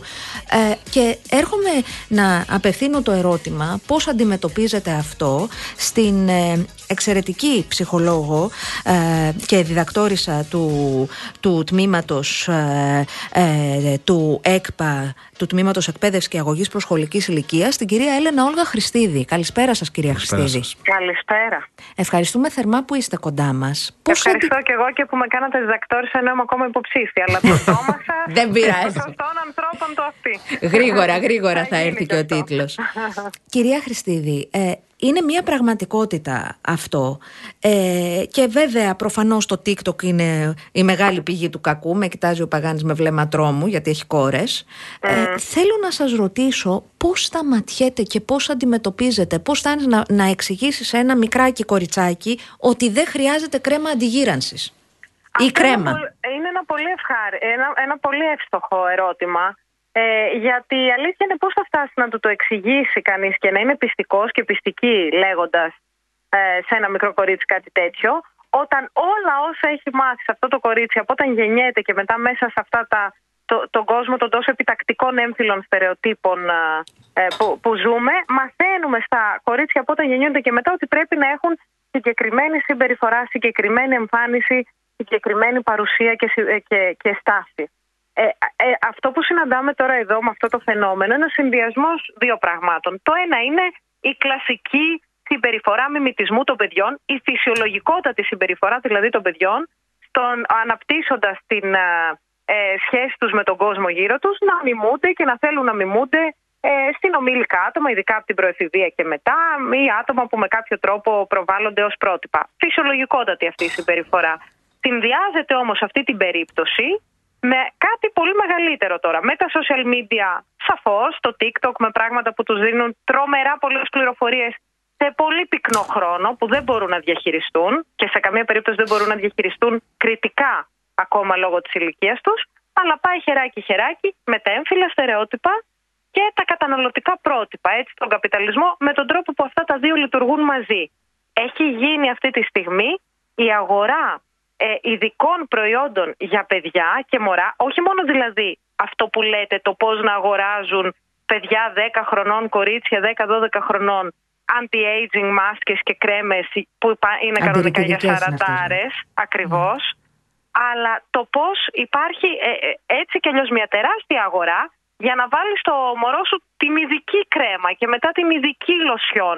Και δεν μιλάω φυσικά για λόγους υγείας κλπ. Σε αλλά για μια μεγάλη τεράστια αγορά. αλυσίδα καλλιτικών, πολύ μεγάλη και παγκόσμια, υπάρχει Ναι. ειδικό τμήμα και στο site της για προϊόντα για παιδιά. Ακριβώς. Εδώ λοιπόν αυτά τα δύο πάνε χεράκι χεράκι. Το ξέραμε χρόνια και απλά βλέπουμε την έκφανσή τους. Καταναλωτισμός και έμφυλα στερεότυπα. Δεν έχει κανένα λόγο αυτός ο συνδυασμός που έχει λειτουργήσει τόσο καλά, σε βάρος μας προφανώς, τόσο καλά για, το κέρδο, για τα κέρδη εννοώ των εταιριών, σε μεγαλύτερες ηλικίες και κυρίως σε βάρος των γυναικών, έτσι, οι οποίες ε, ε, είναι αυτές που εξωθούνται όλο και περισσότερο σε πολύ πιο ε, ε, δαπανηρές ρουτίνες, ε, ε, στοιχεία εμφάνισης κτλ. Δεν, έχει, δεν υπάρχει κανένας λόγος τώρα και με τα social media η αγορά αυτή να σταματήσει στην παιδική ηλικία. Εάν δεν αλλάξουμε λοιπόν κάτι εμείς, η αγορά δεν πρόκειται να αλλάξει.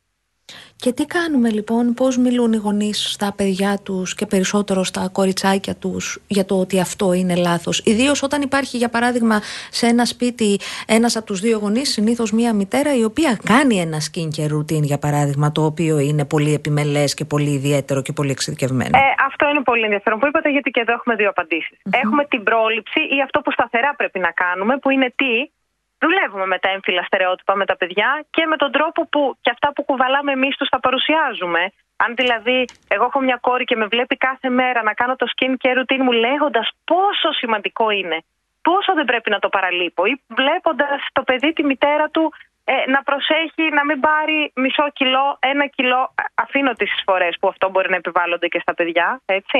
Ή η εικόνα της να ανάγεται σε κάτι επίκεντρο της προσοχής που πρέπει διαρκώς να το προσέχει και η ίδια βέβαια κάτω από το βάρος του, του σεξισμού.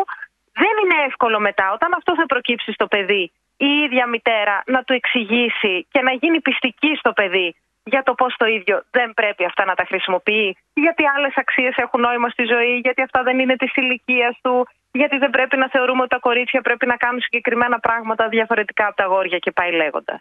Άρα το ένα πράγμα είναι όταν το βλέπουμε να συμβαίνει, ότι καθόμαστε κάτω και συζητάμε με τα παιδιά, σαφώς βάζουμε ένα όριο, υπάρχουν όρια, λέμε δηλαδή ότι όχι, αυτό δεν μπορείς να το πάρεις. Άρα το όχι πε- πρέπει να περνάει, δεν είναι να το συζητήσουμε και αφού το ήθελε του το πήρα. Ξεκάθαρα. Εξηγώντας όμως πάντοτε το γιατί. Εδώ δεν είναι θέμα απαγόρευσης, είναι θέμα επεξήγησης. Ε, και α- άρα αυτό είναι το ένα κομμάτι, εξηγώντας για ποιο λόγο αυτό δεν πρέπει να το χρησιμοποιήσει.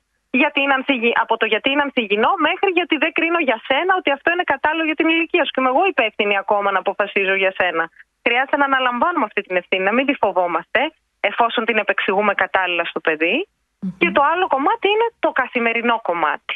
Χρειάζονται, ε, είναι, ε, και αυτό βέβαια δυστυχώς και αδίκως βαραίνει ξανά περισσότερο τις ε, γυναίκες ή τις μαμάδες, αλλά όχι μόνο. Οι μπαμπάδες, οι άντρες ε, στο περιβάλλον έχουν πάρα πολύ μεγάλη σημασία. Μην περιμένουν και εκείνοι ότι ε, το κοριτσάκι τους 10 χρονών δεν θα τους ζητήσει μια πανάκριβη κρέμα που κανονικά είναι για μια πεν- ε, γυναίκα 50 ετών. Αν ακούν διαρκώς τον μπαμπά, το μόνο που θα σχολιάζει γύρω από τις γυναίκες δεν είναι η εμφάνισή τους. Ναι. Εδώ που βρισκόμαστε Το πάντως άκουσα είναι, αυτό το ναι. Από είναι, το- είναι πολύ δύσκολο να, να αμυνθείς σε αυτού του είδους τα αιτήματα. Δηλαδή, παιδιά τα οποία ζητάνε κρέμες, παιδιά που ζητάνε να αισιώσουν τα μαλλιά με μια. Ε, με συγκεκριμένη μέθοδο τώρα δεν τις ξέρω Η κιόλας συγκεκριμένη αυτές. μέθοδος αυτή που είναι πολύ Έχει μόδα κόστος. τώρα κάνει 5 εκατοστάρικα, Γιώργο. Μάλιστα. Έχει κόστος. Ναι. Αυτά που τα ζητάνε τα παιδιά λοιπόν, εδώ που βρισκόμαστε σήμερα, και αν τους πεις όχι, δεν θα το κάνεις, είναι σαν να σου. Ε, Πόλεμος. να αναρωτιούνται. Όχι, όχι, σου λέει γιατί το κάνεις εσύ; Γιατί το κάνει η μαμά; Γιατί εσύ προσέχεις και δεν με αφήνεις να προσέχεις; Όταν του λες δεν χρειάζεται, αγάπη μου, γιατί είσαι. Νομίζω εκεί, εκεί Παιδάκι. χρειάζονται δύο απαντήσεις. Ναι. Το ένα είναι η αναγνώριση ότι κάνουμε κι εμείς λάθη. Και εμείς μέσα σε αυτή Σωστό. την κοινωνία μεγαλώνοντας κάνουμε λάθη. Και προσπαθούμε να τα διορθώνουμε και να μην αντιμετωπίζουμε έτσι επιφανειακά και τους εαυτούς μας και τις εαυτές μας και τους άλλους. Το δεύτερο κομμάτι όμως είναι και κάτι άλλο. Και εδώ μπαίνει το κομμάτι της ευθύνης του γονέα. Να μπορούμε να πούμε ότι κι εγώ δέχομαι τις συνέπειες αυτών που κάνω, επειδή όμως ακόμα είμαι εγώ υπεύθυνος και υπεύθυνη για σένα, και αυτό δεν αρμόζει στην ηλικία σου, γι' αυτό και γι' αυτό το λόγο, και γι' αυτό μπορεί να μην είναι καλό για σένα και το μήνυμα που σου δίνει, εξηγώντας το όμως το μήνυμα, κάνοντας κουβέντα γύρω από αυτό, να σταθούμε για το όχημα. Μάλιστα. Μάλιστα. Ωραίος τρόπος είναι αυτός. Μακάρι να μπορέσει να πιάσεις. Γιατί αν δεν μιλάς και δεν κουβεντιάσεις με τα παιδιά σου, όταν επιδιώξεις να κάνεις αυτή τη συζήτηση, πιθανότατα δεν σε Είναι ακούσουν. αργά. Είναι αργά. Να βάλω ένα ακόμη ερώτημα πολύ σύντομα ή μετά. Προλαβαίνεις; Ε, είναι το ερώτημα που βάζεις εσύ πάντα, Ποιο; Γιώργο.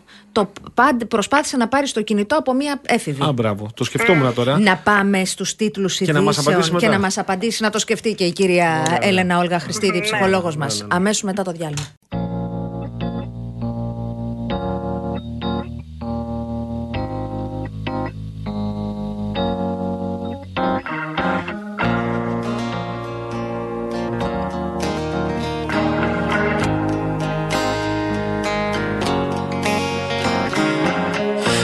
Nobody knows it, but you've got a secret smile, and you use it only for me.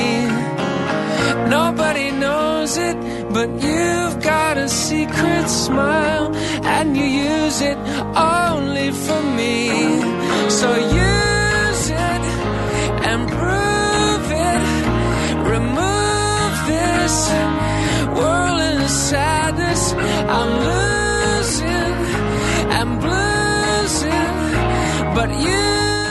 Λοιπόν, η κουβέντα συνεχίζεται. Θες να κάνεις μια ε, περίληψη, τι συζητάμε; Συζητάμε, ναι, με, με αφορμή και ένα πολύ ενδιαφέρον ε, θέμα που ανέπτυξε η καθημερινή της Κυριακής ότι οι δεκάχρονα, κυρίως κοριτσάκια, ε, ακριβώς επηρεασμένα από αυτά τα φοβερά skincare routines τα οποία αναπαράγονται αφιδώς στα μέσα κοινωνικής δικτύωσης έχουν μπει σε μια διαδικασία να ζητούν ε, κρέμες οι οποίες είναι απολύτως ακατάλληλες και για την ηλικία και για το δέρμα τους και απολύτως αχρίαστες στην πραγματικότητα. Ε, Συζητάμε με την κυρία Έλενα Όλγα Χριστίδη, η οποία είναι ε, ψυχολόγος, ε, πώς μπορούμε να το αντιμετωπίσουμε αυτό στο σπίτι, στα παιδιά, στα σπίτια. Έβαλε το πλαίσιο η κυρία Χριστίδη, είπε ότι υπάρχει θέμα και με τους ε, γονείς και με το περιβάλλον, το τι βλέπει και τι κάνει το ίδιο, γιατί τα παιδιά δεν μιμούνται μόνο στα Ναι. social, μιμούνται και στα περιβάλλοντα στα οποία κινούνται. Και το ερώτημα το οποίο ε, έθεσα εγώ στη συνέχεια είναι ένα ερώτημα που το θέτει με πόνο ο Γιώργος κάθε Πολύ φορά. σοβαρό νομίζω, γιατί αυτό που ρωτάς είναι η ουσία του πράγματος, δηλαδή το πλαίσιο. Έτσι, πώς θα πάρεις από ένα πιτσιρίκι το κινητό που βλέπει, που έρχεται σε πρόσβαση με όλα και πώς θα αυτά; πάρεις επίσης και τα καλλιτικά, αν, κάνει, αν θεωρείς ότι κάνει υπέρβαση ή, ή, ε, κατάχρηση. Γιατί μπορεί και να μην τα αγοράσει με τη δική σου συνένεση, Ακριβώς. αλλά τα παιδιά έχουν χαρτζηλίκια και από μία Ο ηλικία και νονός, μετά η θεία. ζητάνε και αυτά έρχονται στο σπίτι με τον έναν ή τον άλλο τρόπο. Νομίζω ότι αυτή η ερώτηση για το χρόνο στις ε, ηλεκτρονικές συσκευές, σε κινητά κτλ. είναι ερώτηση ενός εκατομμυρίου. Αν μπορούσα δηλαδή να την απαντήσω σε ένα λεπτό, πραγματικά μ, ε, θα- νομίζω όλοι οι γονείς Όχι το θα είχαν δακτορικό. στενακούφιση. ναι. ε, Παρ' όλα αυτά, ε, αρχικά να πούμε ε, μόνο αυτό σύντομα ότι ξέρω ότι πολλές φορές ε, τα, τα μεγαλύτερα άτομα μας πιάνει μία, ξέρετε, μία ρομαντικοποίηση του παρελθόντος με νοσταλγικότητα και λέμε εμείς που παίζαμε στις ε, αλάνες, που προλάβαμε. Ε, Αλήθεια είναι να βρισκόμαστε με άλλα παιδάκια και να παίζουμε τα απογεύματα κτλ. Πρέπει να αποδεχτούμε όντως ότι οι εποχές προχωρούν με τα καλά και τα κακά τους. Δεν εννοώ μόνο προς ε, όλα τα καλύτερα και δεν θα γυρίσουν κάποιες ε, τέτοιες στιγμές πίσω ή όχι με τον ίδιο τρόπο. Άρα η τεχνολογία όντως είναι στη ζωή των παιδιών και θα είναι και όντως θα διαμορφώσει διαφορετικά τους ανθρώπους και ήδη τους διαμορφώνει διαφορετικά ε, τους νέους ανθρώπους από ό,τι διαμόρφωσε τι προηγούμενες γενιές. Άρα έτσι κι αλλιώς αυτό το αναγνωρίζουμε και το αποδεχόμαστε. Από αυτό το σημείο όμως, μέχρι τη χωρίς έλεγχο χρήση των νέων τεχνολογιών ε, σε ανήλικα, είμαστε σε άλλο σημείο. Χρειάζεται λοιπόν σίγουρα συγκεκριμένη ώρα, όσο κάθε φορά προφανώς μπορεί να ορίσει με βάση και τις δυνατότητες που έχει ο γονιός ή γονείς στα παιδιά, να πω ότι όσο μικρότερες ηλικίες, τόσο μιλάμε για από καθόλου έως πολύ περιορισμένο χρόνο ε, στις οθόνες. Όταν μιλάμε δηλαδή για 2, 3, 4, 5 ετών. Ε, για το πόσο όμως και τα μεγαλύτερα παιδιά θα τα πείσουμε, αυτό, η- αυτό που θα απαντήσω εδώ πάει σε οποιοδήποτε διαμάχη με τους γονείς. Πώς θα τα πείσουμε. Παλιά ήταν να κλείσουν την τηλεόραση. Οι επόμενες γενιές ήταν πώς θα αφήσουν το PlayStation. Τηλεόραση, Έτσι. ξέρετε, έκλεινε όμως και το PlayStation γιατί ήταν σε ένα χώρο κοινή εποπτείας. Όταν το παιδί είναι στο δωμάτιό του και έχει το κινητό του μαζί, γιατί δεν το, το έχεις πάρει, για να μην γίνει, για να μην γίνει ήδη. εκεί πέρα μάχη εμφύλιος και να πέσουν οι τείχοι και τα Ήδη ταβάνια. βάζετε όμως Και την κάνει αρχή. ότι κοιμάται. Τώρα να πας από πάνω από το παιδί και να του πεις: Ξέρω ότι δεν κοιμάσαι και με κοροϊδεύεις. λοιπόν. Ήδη, ήδη Ε. βάζετε όμω το βασικό παράγοντα. Ναι. Ότι ένα παιδί, και εκεί μπαίνει το ερώτημα, έχει ένα κινητό δικό του, αποκλειστική του χρήση. ναι, έχει. Ε, αυτό λοιπόν δεν είναι καθόλου αυτονόητο. Δεν ή- είναι, αλλά για δείτε όμως, εσείς το ξέρετε καλύτερα από μένα. 9 στα 10 παιδιά έχουν πλέον Ε, από κάποια εξαρ- ηλικία και πάνω. Εξαρτάται από την ηλικία. Ακόμα όμως και από την ηλικία που έχουν, ακόμα και από την ηλικία που έχουν, δεν σημαίνει ως ενήλικα ότι αυτό έρχεται χωρίς κανόνες. Σε κάθε Ναι. τέτοιο προβληματισμό σε μια οικογένεια λέμε τρία πράγματα. Επεξήγηση, όρια, ε, κόκκινες γραμμές. Τι εννοούμε, ξεκάθαρες κόκκινες γραμμές και, ε, και όρια. Δηλαδή, οι γονείς να μπορούν να λένε είπα όχι, είναι όχι. Όμως, μόνο με απαγορεύσεις δεν έρχεται τίποτα. Επεξήγηση και έντιμες συμφωνίες. Δηλαδή, εξηγούμε στο παιδί ακόμα και αν εκείνη την ώρα αντιδράσει και δεν θελήσει να το καταλάβει, εκείνο θα το πάρει και θα το σκεφτεί τα λόγια που του είπαμε. Γιατί το ορίζουμε αυτό ότι δεν είναι σωστό για το ίδιο, ποιο είναι το σκεπτικό μας. Εμείς πάντα τη δίνουμε την επεξήγηση και ας χτυπιέται εκείνο εκείνη τη στιγμή και λέει ότι δεν μπορεί να την καταλάβει. Και έντιμες Δεν μπορεί να ζητάμε από το παιδί να τηρήσει μια συμφωνία αν δεν τη τηρούμε κι εμείς. Άρα, έντιμες συμφωνίες σημαίνει ότι όταν λέμε 9 θα είναι 9, άντε 9 και 10, όταν κλείνει η τηλεόραση, όταν κλείνει το PlayStation, όταν κλείνει το, το κινητό. Αλλά έτοιμε συμφωνίες σημαίνει ότι και αυτό που του έχουμε δώσει και επιτρέψει να κάνουμε, θα το αφήσουμε με ελευθερία να το κάνει το παιδί. Να Έτοιμε βάλω. συμφωνίε και από τη μεριά μα. Ε, συμφωνώ και μου φαίνεται απολύτως λογικό αυτό που περιγράφεται. Αλλά για παράδειγμα, και εδώ φέρνω το προσωπικό μου βίωμα για να μην, ε, να, να μην πει κανείς ότι βάζω πάρα πολλές παραμέτρους στην κουβέντα. Εγώ, για παράδειγμα, είμαι παιδί χωρισμένο όνιον. Η αλήθεια είναι ότι οι κανόνες που ίσχυαν όταν ήμουν με τη μαμά δεν ίσχυαν όταν ήμουν με τον μπαμπά και αντίστοιχα οι κανόνες που ίσχυαν όταν ήμουν με τον μπαμπά δεν ίσχυαν όταν ήμουν με τη μαμα Ε, εδώ υπάρχει ένα ζήτημα. Και αυτό είναι λάθος πάντως. Ναι, μα, μα ως λάθος το, Και αν το το, λέω. αν το πάμε και πιο κόντρα, φαντάσου εσύ να είσαι με μένα, να έχουμε ένα παιδί, να έχουμε χωρίσει, εσύ να του λες ότι αύριο πρέπει να είσαι διαβασμένο και εγώ να του λέω Όχι, αύριο αγάπη μου να μην διαβάσεις. Αύριο θέλω να είσαι παιδί των λουλουδιών. Να πας και να πεις όλους ότι τους αγαπάς και διασκέδασε. Εδώ υπάρχει ένα ζήτημα διπλού μηνύματος, κυρία Χριστίδη. Και βέβαια υπάρχει και ξέρετε, δεν ε, λύνονται. α, α, α, δεν υπάρχει αλάθητη γονεϊκότητα. Αυτά είναι πράγματα μετά που τα παιδιά μετά τα 18 τα λύνουν στη δική τους ψυχοθεραπεία. Αυτό είναι αλήθεια. Μια χαρά. Οπότε, ό,τι, ό,τι λέμε εδώ δεν είναι ούτε για την αλάθητη γονεϊκότητα, ούτε για αυτή την απέτηση από τους γονείς μέσα σε τόσο πιεστικές συνθήκες ζωής, διαβίωσης, εργασίας που ζουν να τα κάνουν όλα σωστά. Είναι ένας αναστοχασμός για το πώς μπορούν να κάνουν κάτι ώστε και οι ίδιοι να νιώθουν καλύτερα και τα παιδιά τους να βλέπουν καλύτερα Μάλιστα. στο βαθμό του εφικτού. Κατά Μάλιστα. τα άλλα, τα παιδιά μετά τα 18-20 θα κάνουν τις δικές του επιλογές για να διορθώσουν αυτά που τα δυσκόλεψαν μικρότερα. Έτσι είναι.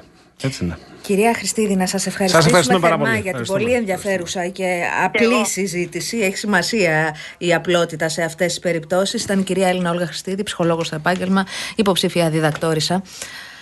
Πάμε να συνεχίσουμε. Λέει ο Βάρη. Γιώργος. Ναι. Το πρώτο πρέπει να σκεφτούμε είναι πώς θα πάρουμε το κινητό από τα χέρια τα δικά μας, των γονιών, βάζοντας και τον εαυτό μου μέσα. Είπαμε, ο έχεις άδικο, μιμητισμός Γιώργο. είναι μεγάλο πράγμα. Αλλά ξέρεις, μερικές μαμάδες και μπαμπάδες μπορεί να δουλεύουν από το κινητό. Σε πολύ μεγάλο βαθμό. Δηλαδή, μπορεί να είναι τέτοια η, η- η εργασία τους που πρέ- πρέπει να είναι το κινητό μόνιμα μπροστά τους. Στη δικιά μας δουλειά, για παράδειγμα. Είναι. Τι θα κάνουμε τώρα; Ναι. Είναι. Είναι πολύ δύσκολο όμως, ή Κάζο, δεν ξέρω αν εσύ το έχεις αντιμετωπίσει, να πείσει το παιδί σου, την κόρη σου, το γιο σου, δεν ξέρω εγώ τι. Ε, και να του πεις ότι εγώ εδώ δεν κάνω chat. Ναι. Ούτε έκανα browse στο TikTok. Για κάποιο κόσμο όμως, αν είσαι διαφημιστής, το να κάνεις browse στο TikTok είναι δουλειά.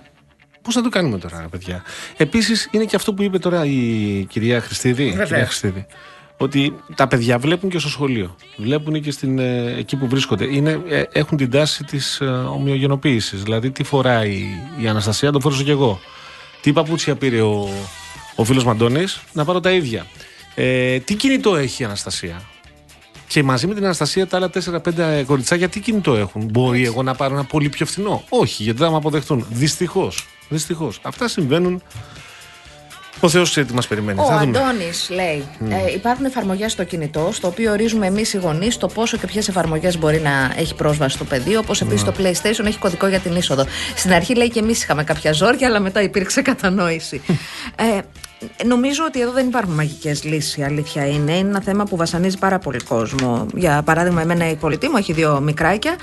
Ε, η μικρή πριν πάει παιδικό σταθμό έπαιζε με πολύ συγκεκριμένα παιχνίδια, πολύ εναλλακτικά παιχνίδια, ξύλινα παιχνίδια, αυτό με ζωάκια, το Πάρε ένα τώρα το το άλλο. κινητό και τελειώσαμε. Είναι τεσσάρων, δεν έχει κινητό το μικρούλι. Αλλά από όταν πήγε στο παιδικό σταθμό, που είναι επίσης ένας εναλλακτικός παιδικός σταθμός, γιατί έχουν την άνεση να πληρώνουν οι άνθρωποι κτλ. Και, και να είναι ακόμη πιο προστατευμένη η πληροφορία. Είδε κούκλα, θέλει κούκλα. Δεν της αλλάζει τη γνώμη, της πήραν κούκλα. Μάλιστα. Ενώ δεν έμπαιναν σε αυτή τη λογική της ενίσχυσης, για παράδειγμα, των έμφυλων στερεοτύπων να έχουν τα κοριτσάκια κούκλα, τα κοράκια μαξάκια κτλ. Κι όμως ήρθε σε επαφή στο σχολείο, ενώ το προστάτευαν μέχρι να πάει, και τώρα έχει την κούκλα και την κουβαλάει παντού και κάνει τη φάση της. Λοιπόν, ας ελπίσουμε ότι αυτό θα βγει κάτι καλό. Γιατί εγώ δεν είμαι ιδιαίτερα αισιόδοξος, οφείλω να ομολογήσω, από όλη αυτή την τριβή με, τα, με τις σύγχρονες τεχνολογίες και με τα μέσα κοινωνικής δικτύωσης.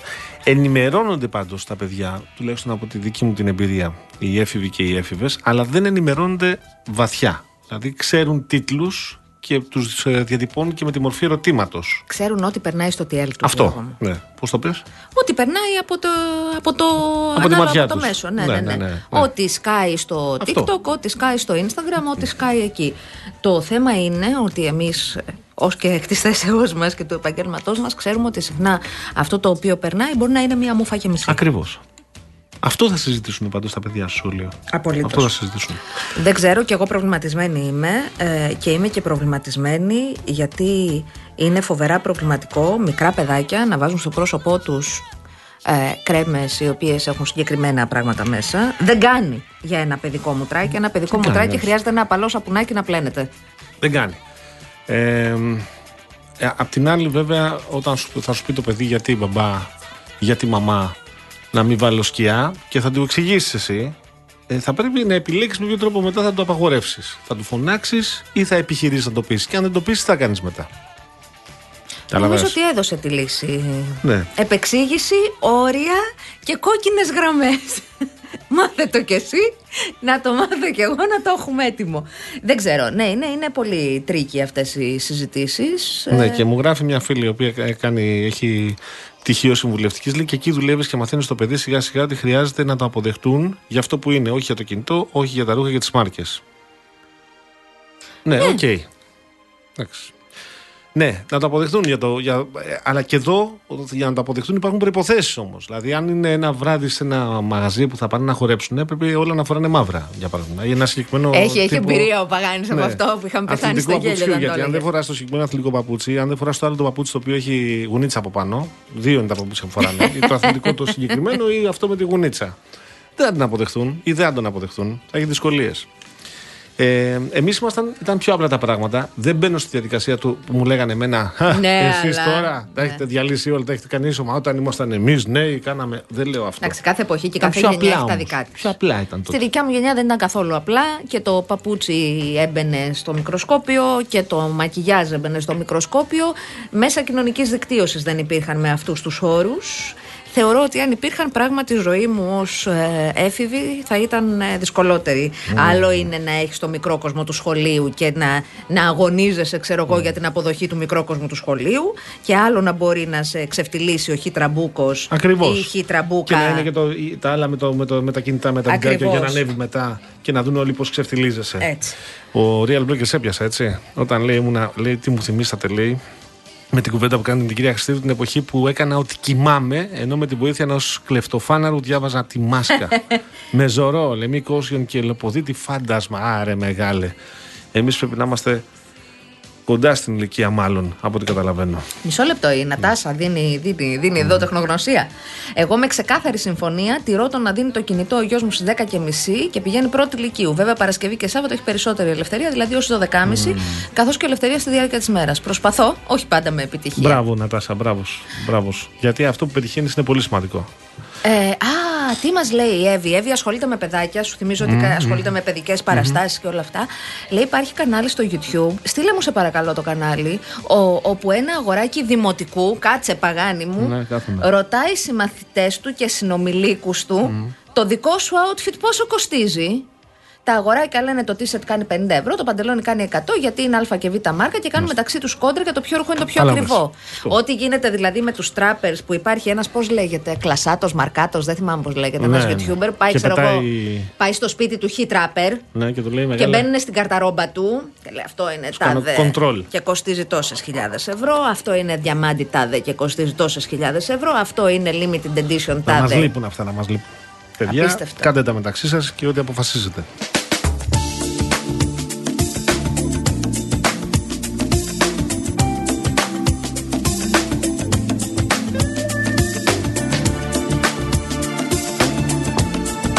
Και τώρα και είναι και ωραίο τραγούδι αυτό, αλλά τι να σου κάνω. Ο Γιάννης λέει: Έχω τρία αγόρια. 11, 10 και 19 μηνών. Ο πρώτος πήρε στα χέρια του κινητό για να δει, λέει. Στα 6 με 7. Περίμενε, περίμενε. Άρα εννοεί 11 χρονών, 10 Χρονών, χρονών, μάλλον, είναι ο και 10. Γιάννης. Ε, δεν θα έβγαιναν Α, τα νούμερα, όχι. βρε Γιώργο. Τι μου. είπα τώρα, ναι. 11 λοιπόν και 10 είναι χρονών και Ναι. 19 μηνών. Ναι. Να σου ζήσουν Γιάννη μου και τα τρία. Ο πρώτος λέει πήρες στα χέρια του το κινητό για να δεις, ε, για να δει λέει, στα 6 με 7, αντίστοιχα μεσαίω στα 5 με 6. Ο τελευταίος από 18 μηνών χειρίζεται το YouTube μόνος του να πατήσει παράβλεψη, να αλλάξει βίντεο λέει κτλ. Πώς να του το πάρεις από τα χέρια όταν το βλέπει από τα μεγαλύτερα και τους το τραβάει; Ναι, ναι, ερώτημα. Κοίτα. Από Εμένα τη φίλη ζωή. μου η Πολιάνα, λοιπόν, που έχει δύο μικράκια, το ένα είναι τέσσερα, το άλλο τώρα είναι δύο. Όταν μπαίνουμε στο σπίτι, ε, εκείνη ασχολείται με το κινητό της όταν τα παιδιά δεν τη βλέπουν και όταν μπαίνουμε όλοι στο σπίτι, ε, μην το έχεις έξω γιατί το κοιτάζει και το θέλει. Τα παιδιά δεν έρχονται σε επαφή παρά μόνο για να δουν κάποιο συγκεκριμένο παιδικό πρόγραμμα που το παρακολουθεί όλη η οικογένεια και κάνει αυτό. Αλλά στην πραγματικότητα τα έχει αποκλεισμένα από το concept κινητό.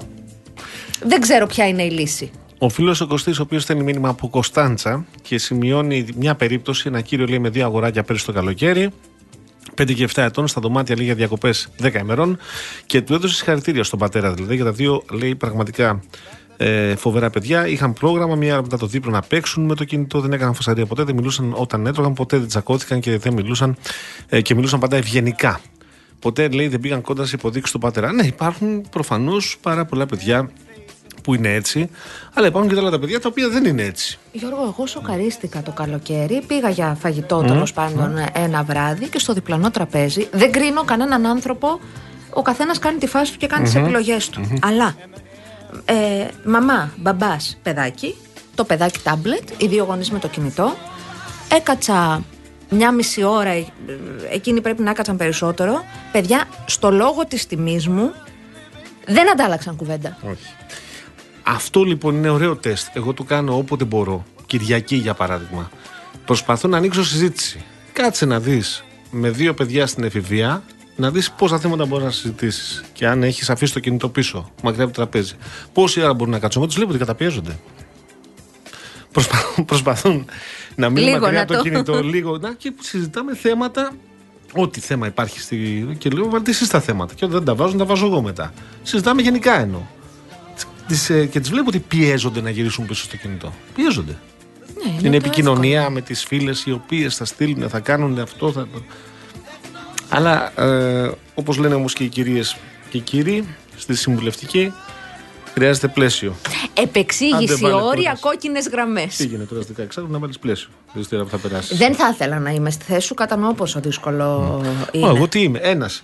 Όλος ο κόσμος εδώ. Ναι, όλοι αντιμετωπίζουν Με παιδιά τα στην δικά εφηβεία, τους. ναι. Η Ιωάννα δεν το διαβάζω καν αυτό που λες Διαφωνώ τόσο πολύ που δεν το διαβάζω καν. Αμ, Λεωνίδα μου δεν είναι έτσι. Δεν, είναι- γιατί υπάρχουν διαφορετικές σχολές. Λέει ο Λεωνίδας, αν δεν μπορείς σαν πατέρας να πάρεις το κινητό από το 18, 18 μήνο παιδί σου, δεν φταίει ούτε το κινητό ούτε το παιδί. Δεν είναι έτσι. Δεν είναι έτσι. Και η Λεωνίδα. γενικά έχει μια σημασία να μην κουνάμε το δάχτυλο στους άλλους ανθρώπους. Ο Ναι. καθένας κάνει ό,τι μπορεί, ω εκεί που μπορεί, με τον τρόπο που αντιλαμβάνεται τα πράγματα. Και επίσης δεν είναι και λύση να πεις ότι θα του ρίξω ένα σκαμπίλι. Πλέον. Όχι, ε, το, το, Αυτό- εδώ και πολλά όχι χρόνια. πλέον. Εδώ και πολλά ποτέ χρόνια. δεν ήταν. Λοιπόν. Μιλούσαμε για ανθρώπους, να το πούμε αυτό γιατί έχει μια σημασία. Ναι. Το Ε παλιά του είχα ρίξει ένα χαστούκι και. Σε ποιον ο- να ρίξεις χαστούκι. Όταν Όταν παιδάκι είχες- που είναι 4, 5, 10. Ένας άντρας, συγγνώμη Και Αναστασία μου, που σε 16. καπέλωσα έτσι. αλλά- Κανονικοποιείς τη βία καταρχήν. Ένα παιδί 15-16 χρονών θα δεχτεί ένα χαστούκι από έναν άντρα που είναι 50.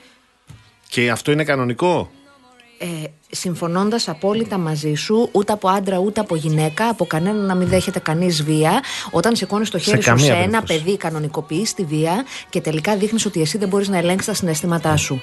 Ε, και τελικά, ε, πιστέψτε με, τα τρώνε μετά στις ψυχοθεραπείες. Οπότε σας παρακαλώ πάρα πολύ. Δεν είναι σοβαρά αυτά τα πράγματα. Το ε, εμείς μεγαλώσαμε έτσι, δεν πάθαμε και τίποτα. Πάθατε πάρα πολλά και δεν το ξέρετε.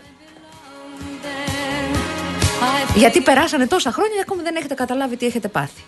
Και επίσης, όταν ε, ο μπαμπάς ή η μαμά ή το περιβάλλον χτυπάει ένα παιδί, στην πραγματικότητα του ανάβει το πράσινο φως ότι αυτό είναι μια αποδεκτή συμπεριφορά και το παιδί θα τις φάει από φίλους, από Ή θα συντρόφους. μιμηθεί. Από... Ή θα το Ακριβώς. μιμηθεί. Ή Και θα δεν ξέρεις μιμηθεί. ποιος θα είναι απέναντι στη θέση του θύματος. Έτσι. Ο Χρήστος, να ο Χρήστος, κοίτα πώς έρχονται, γιατί σου λέει είναι αρκετός κόσμος ο οποίος είμαι βέβαιος ότι έχει αυτά τα, τα ερωτήματα. Λέει, εδώ να δεις, λέει που ο γιος μου πάει Τετάρτη Δημοτικού και θέλει ένα πολύ ακριβό κινητό. Μια συσκευή πάρα πολύ 1500 ακριβή. ευρώ. Ναι, ναι, ναι. Ναι, ναι, ναι. Εγώ λέει το μεταξύ δεν Ούτε θέλω να να, τη βλέπω βλέπω τα αυτή τη συγκεκριμένα. συσκευή. Ναι. Σήμερα λέει μου ζήτησε να κατεβάσει το τάμπλετ. Το Snapchat. Ναι, το Snapchat θα μιλάει με τους μαθητές. Αλήθεια, χανόμαστε, λέει ο Χρήστος. Χρήστο μου, εδώ να δεις εγώ τι έχω περάσει. Επειδή αυτό είναι ένα θέμα, εγώ προτείνω να το συζητάμε λίγο περισσότερο. Γιατί, επειδή ακριβώς είναι πολύ καινούριο, ψάχνουμε όλοι και όλες να βρούμε τα πατήματά μας και τις δικές μας αντοχές και ανοχές απέναντι σε αυτό το βομβαρδισμό πληροφορίας, έτσι. Γιατί υπάρχει και πάρα πολλοί κόσμος εκεί έξω, ο οποίος σου πουλάει εξειδίκευση και τελικά είναι, ξέρω εγώ, ε, βοηθός πιστολάκι και κάνει ψυχολόγο online. Και δεν το λέω, δεν έχω κανένα πρόβλημα, είναι πολύ τιμία δουλειά το να είσαι βοηθός πιστολάκι. Αλλά μην μου παρουσιάζεις ω life coach, ας πούμε. Ναι, Καταλαβαίνεις λι- τι λέω. ε, θεωρούμε κάποιοι, το έχουμε αυτό το θέμα και γι' αυτό και είμαστε Α και. πούμε, εγώ που μου αρέσει να μαγειρεύω, δημοσιογράφος είμαι, δεν είμαι τα σεφ. ξέρουμε όλα κάποιοι και είμαστε εμείς που τα ξέρουμε όλα, ε, τα γνωρίζουμε και οι υπόλοιποι που δεν τα ξέρουν δεν πειράζει πρόβλημά τους. Δεν είναι έτσι, παλικάρια μου. Δεν είναι έτσι. Έτσι. Έτσι ακριβώς, κύριε Παγάνη μου. Τι κουβέντα ανοίξαμε. Είναι, Ε, ωραία είναι... συζήτηση, αλλά βλέπω ότι συμμετέχουν όμως αρκετοί. Γιατί είναι κόσμος ο οποίος έχει. Γιατί δεν έχουν παιδιά, δεν απορίες. έχουν Αυτό εμπειρίες. λέω, Αυτό λέω. Τι Ε, θα πεις βέβαια. στο παιδί τώρα, θα... γιατί εγώ επαναλαμβάνω. Όσο και να είσαι εσύ που εδώ που λέει ο άλλος ότι άμα δεν μπορείς να πάρεις από το 18 μηνών παιδί σου το κινητό, τι θα κάνεις, με κανένα θα κάνεις γιαγκούλα; Ποιον θα κάνεις; Ε, να πάει να το πάρει. τι να- Άντε πήγαινε. Έλα. Σου μεγαλώσει μετά, να σου πω εγώ μετά πώς θα το κάνεις. Shake my hand. I apologize if it makes you feel bad. Seeing me so tense. Ναι. Πάντως, χωρίς πλάκα, εμένα αυτό το δημοσίευμα με κλώνησε. Είναι σοκαριστικό. Προφανώς και εγώ όταν ήμουν πιο μικρή επιχειρούσα να δω τη μαμά μου πώς έκανε το μακιγιάζ της και έκανα κι εγώ ό,τι έκανα. Και προφανώς θα μου έβαζε μια μέρα λίγο από το κραγιόν της, λίγο από το αυτό και έλεγα πω πω τι ωραία. Εδώ έχουμε πάει σε άλλη φάση. Γιώργο, θέλω να κατανοήσεις ότι κάποια από αυτά τα Get Ready With Me γίνονται με προϊόντα που κοστίζουν χιλιάδες ευρώ. Και πάει το σκατό και ζητάει από τη μάνα του κρέμα 200 ευρώ. Πω, πω, πω, πω. Δηλαδή ε, είναι ακραίο και, και μετά μειώνεται και η μαμά η οποία βγάζει ένα χιλιάρικο το μήνα και έχει μία κρεμούλα για την περιποίησή της Βαρύ, που βαρύ, καλώς βαρύ. την έχει και της λέει τι είναι αυτό, η καλύτερη είναι η, Τώρα, η όταν- τάδε τάδε. Όταν εγώ ήμουν στο Λύκειο, στο πρώτο Λύκειο Κεσαριανή, δεν υπήρχε περίπτωση να δεις κάποιον ή κάποια να είναι με καλλιτικά στο σχολείο. Δεν υπήρχε περίπτωση. Δεν υπήρχε. Καλά, όχι στα δικά μου χρόνια, προφανώς και ήταν και είχα κι εγώ. Ναι. Ε, ε, εγώ δεν είχα πάντως. Δεν θυμάμαι καμία συμμαθητριά μου, κανένα Υπήρχε συμμαθητή μου. όμως όριο. Δεν ξέραμε το παραπάνω. Υπήρχε η τάδε μάρκα που απευθυνόταν σε πιο πιτσιρίκια, πιο εφηβικά, που ήταν πολύ λογικού κόστους και ήξερες ότι όλες αυτοί θα είχαμε, αυτή Ναι. τη μάσκαρα, αυτό το λιπλός και τέρμα. Τώρα, σου λέει η άλλη, όχι εγώ θέλω ένα λίπλος, για να καταλάβεις, ένα λίπλος. Ραγιόν, τι να- Ναι, ναι, ναι, ένα σαν... ε, Εγώ αυτό για τα θυμάμαι. Σάββατο χείλη. το βράδυ πάντως προς τρίτη ηλικίου τα κορίτσια της εποχής, εκείνα τα συνομιλικά μου, λίγο κραγιόν βάζανε. Αυτό βάζανε Σάββατο. Δεν βάζανε κάτι Εντάξει, άλλο. έχουν αλλάξει τα πράγματα Έχουν πάρα πολύ. αλλάξει, ναι, αλλά το- Όταν όμως παλιά υπήρχε ένα όριο, ότι ξέρω εγώ, μεσημερινά χρήμα θα έκανε μα βαριά 10 ευρώ ένα λίπλο. Και μιλάω για, για κάτι συμπαθές. Τώρα βλέπουν την Βικτόρια Μπέκαμ και θέλει τη σειρά της Μπέκαμ. Πού το lip gloss Μπέκαμ, κάνει 60 ευρώ. Ναι, μόνο που δεν είναι όμως αυτά με τον David Beckham που είναι η Βικτόρια Beckham. Κατάλαβες. είναι μικρή διαφορά. Φεύγουμε τώρα εμείς γιατί δεν είναι αυτή η κορίνα μαντάγαρη. Θα μας τα πεις Φεύγουμε αύριο. αύριο, θα τα πούμε. Ακόμα έρχονται Μετά. μηνύματα για το Θα θέμα μου αυτό. πεις. Κοίτα εδώ τι γίνεται. Χαμός γίνεται. Ε, βέβαια. Ναι. Λοιπόν. Ε, Αυτοί ήμασταν. Αντώνης Μορτάκης στην κονσόλα του ήχου. Δέσπινα καλοχέρι στο τηλεφωνικό κέντρο. Γιώργος Παγάνης στο μικρόφωνο. Αναστασία για μάλιστα άλλο μικρόφωνο. Θα τα ξαναπούμε αύριο εδώ 5 Ντάν. Έρχεται Γιάννης Μήτης με δελτίο ειδήσεων και Νίκος Μπογιόπουλος. Τα φυλάκια μας, γεια σας. Χαίρετε.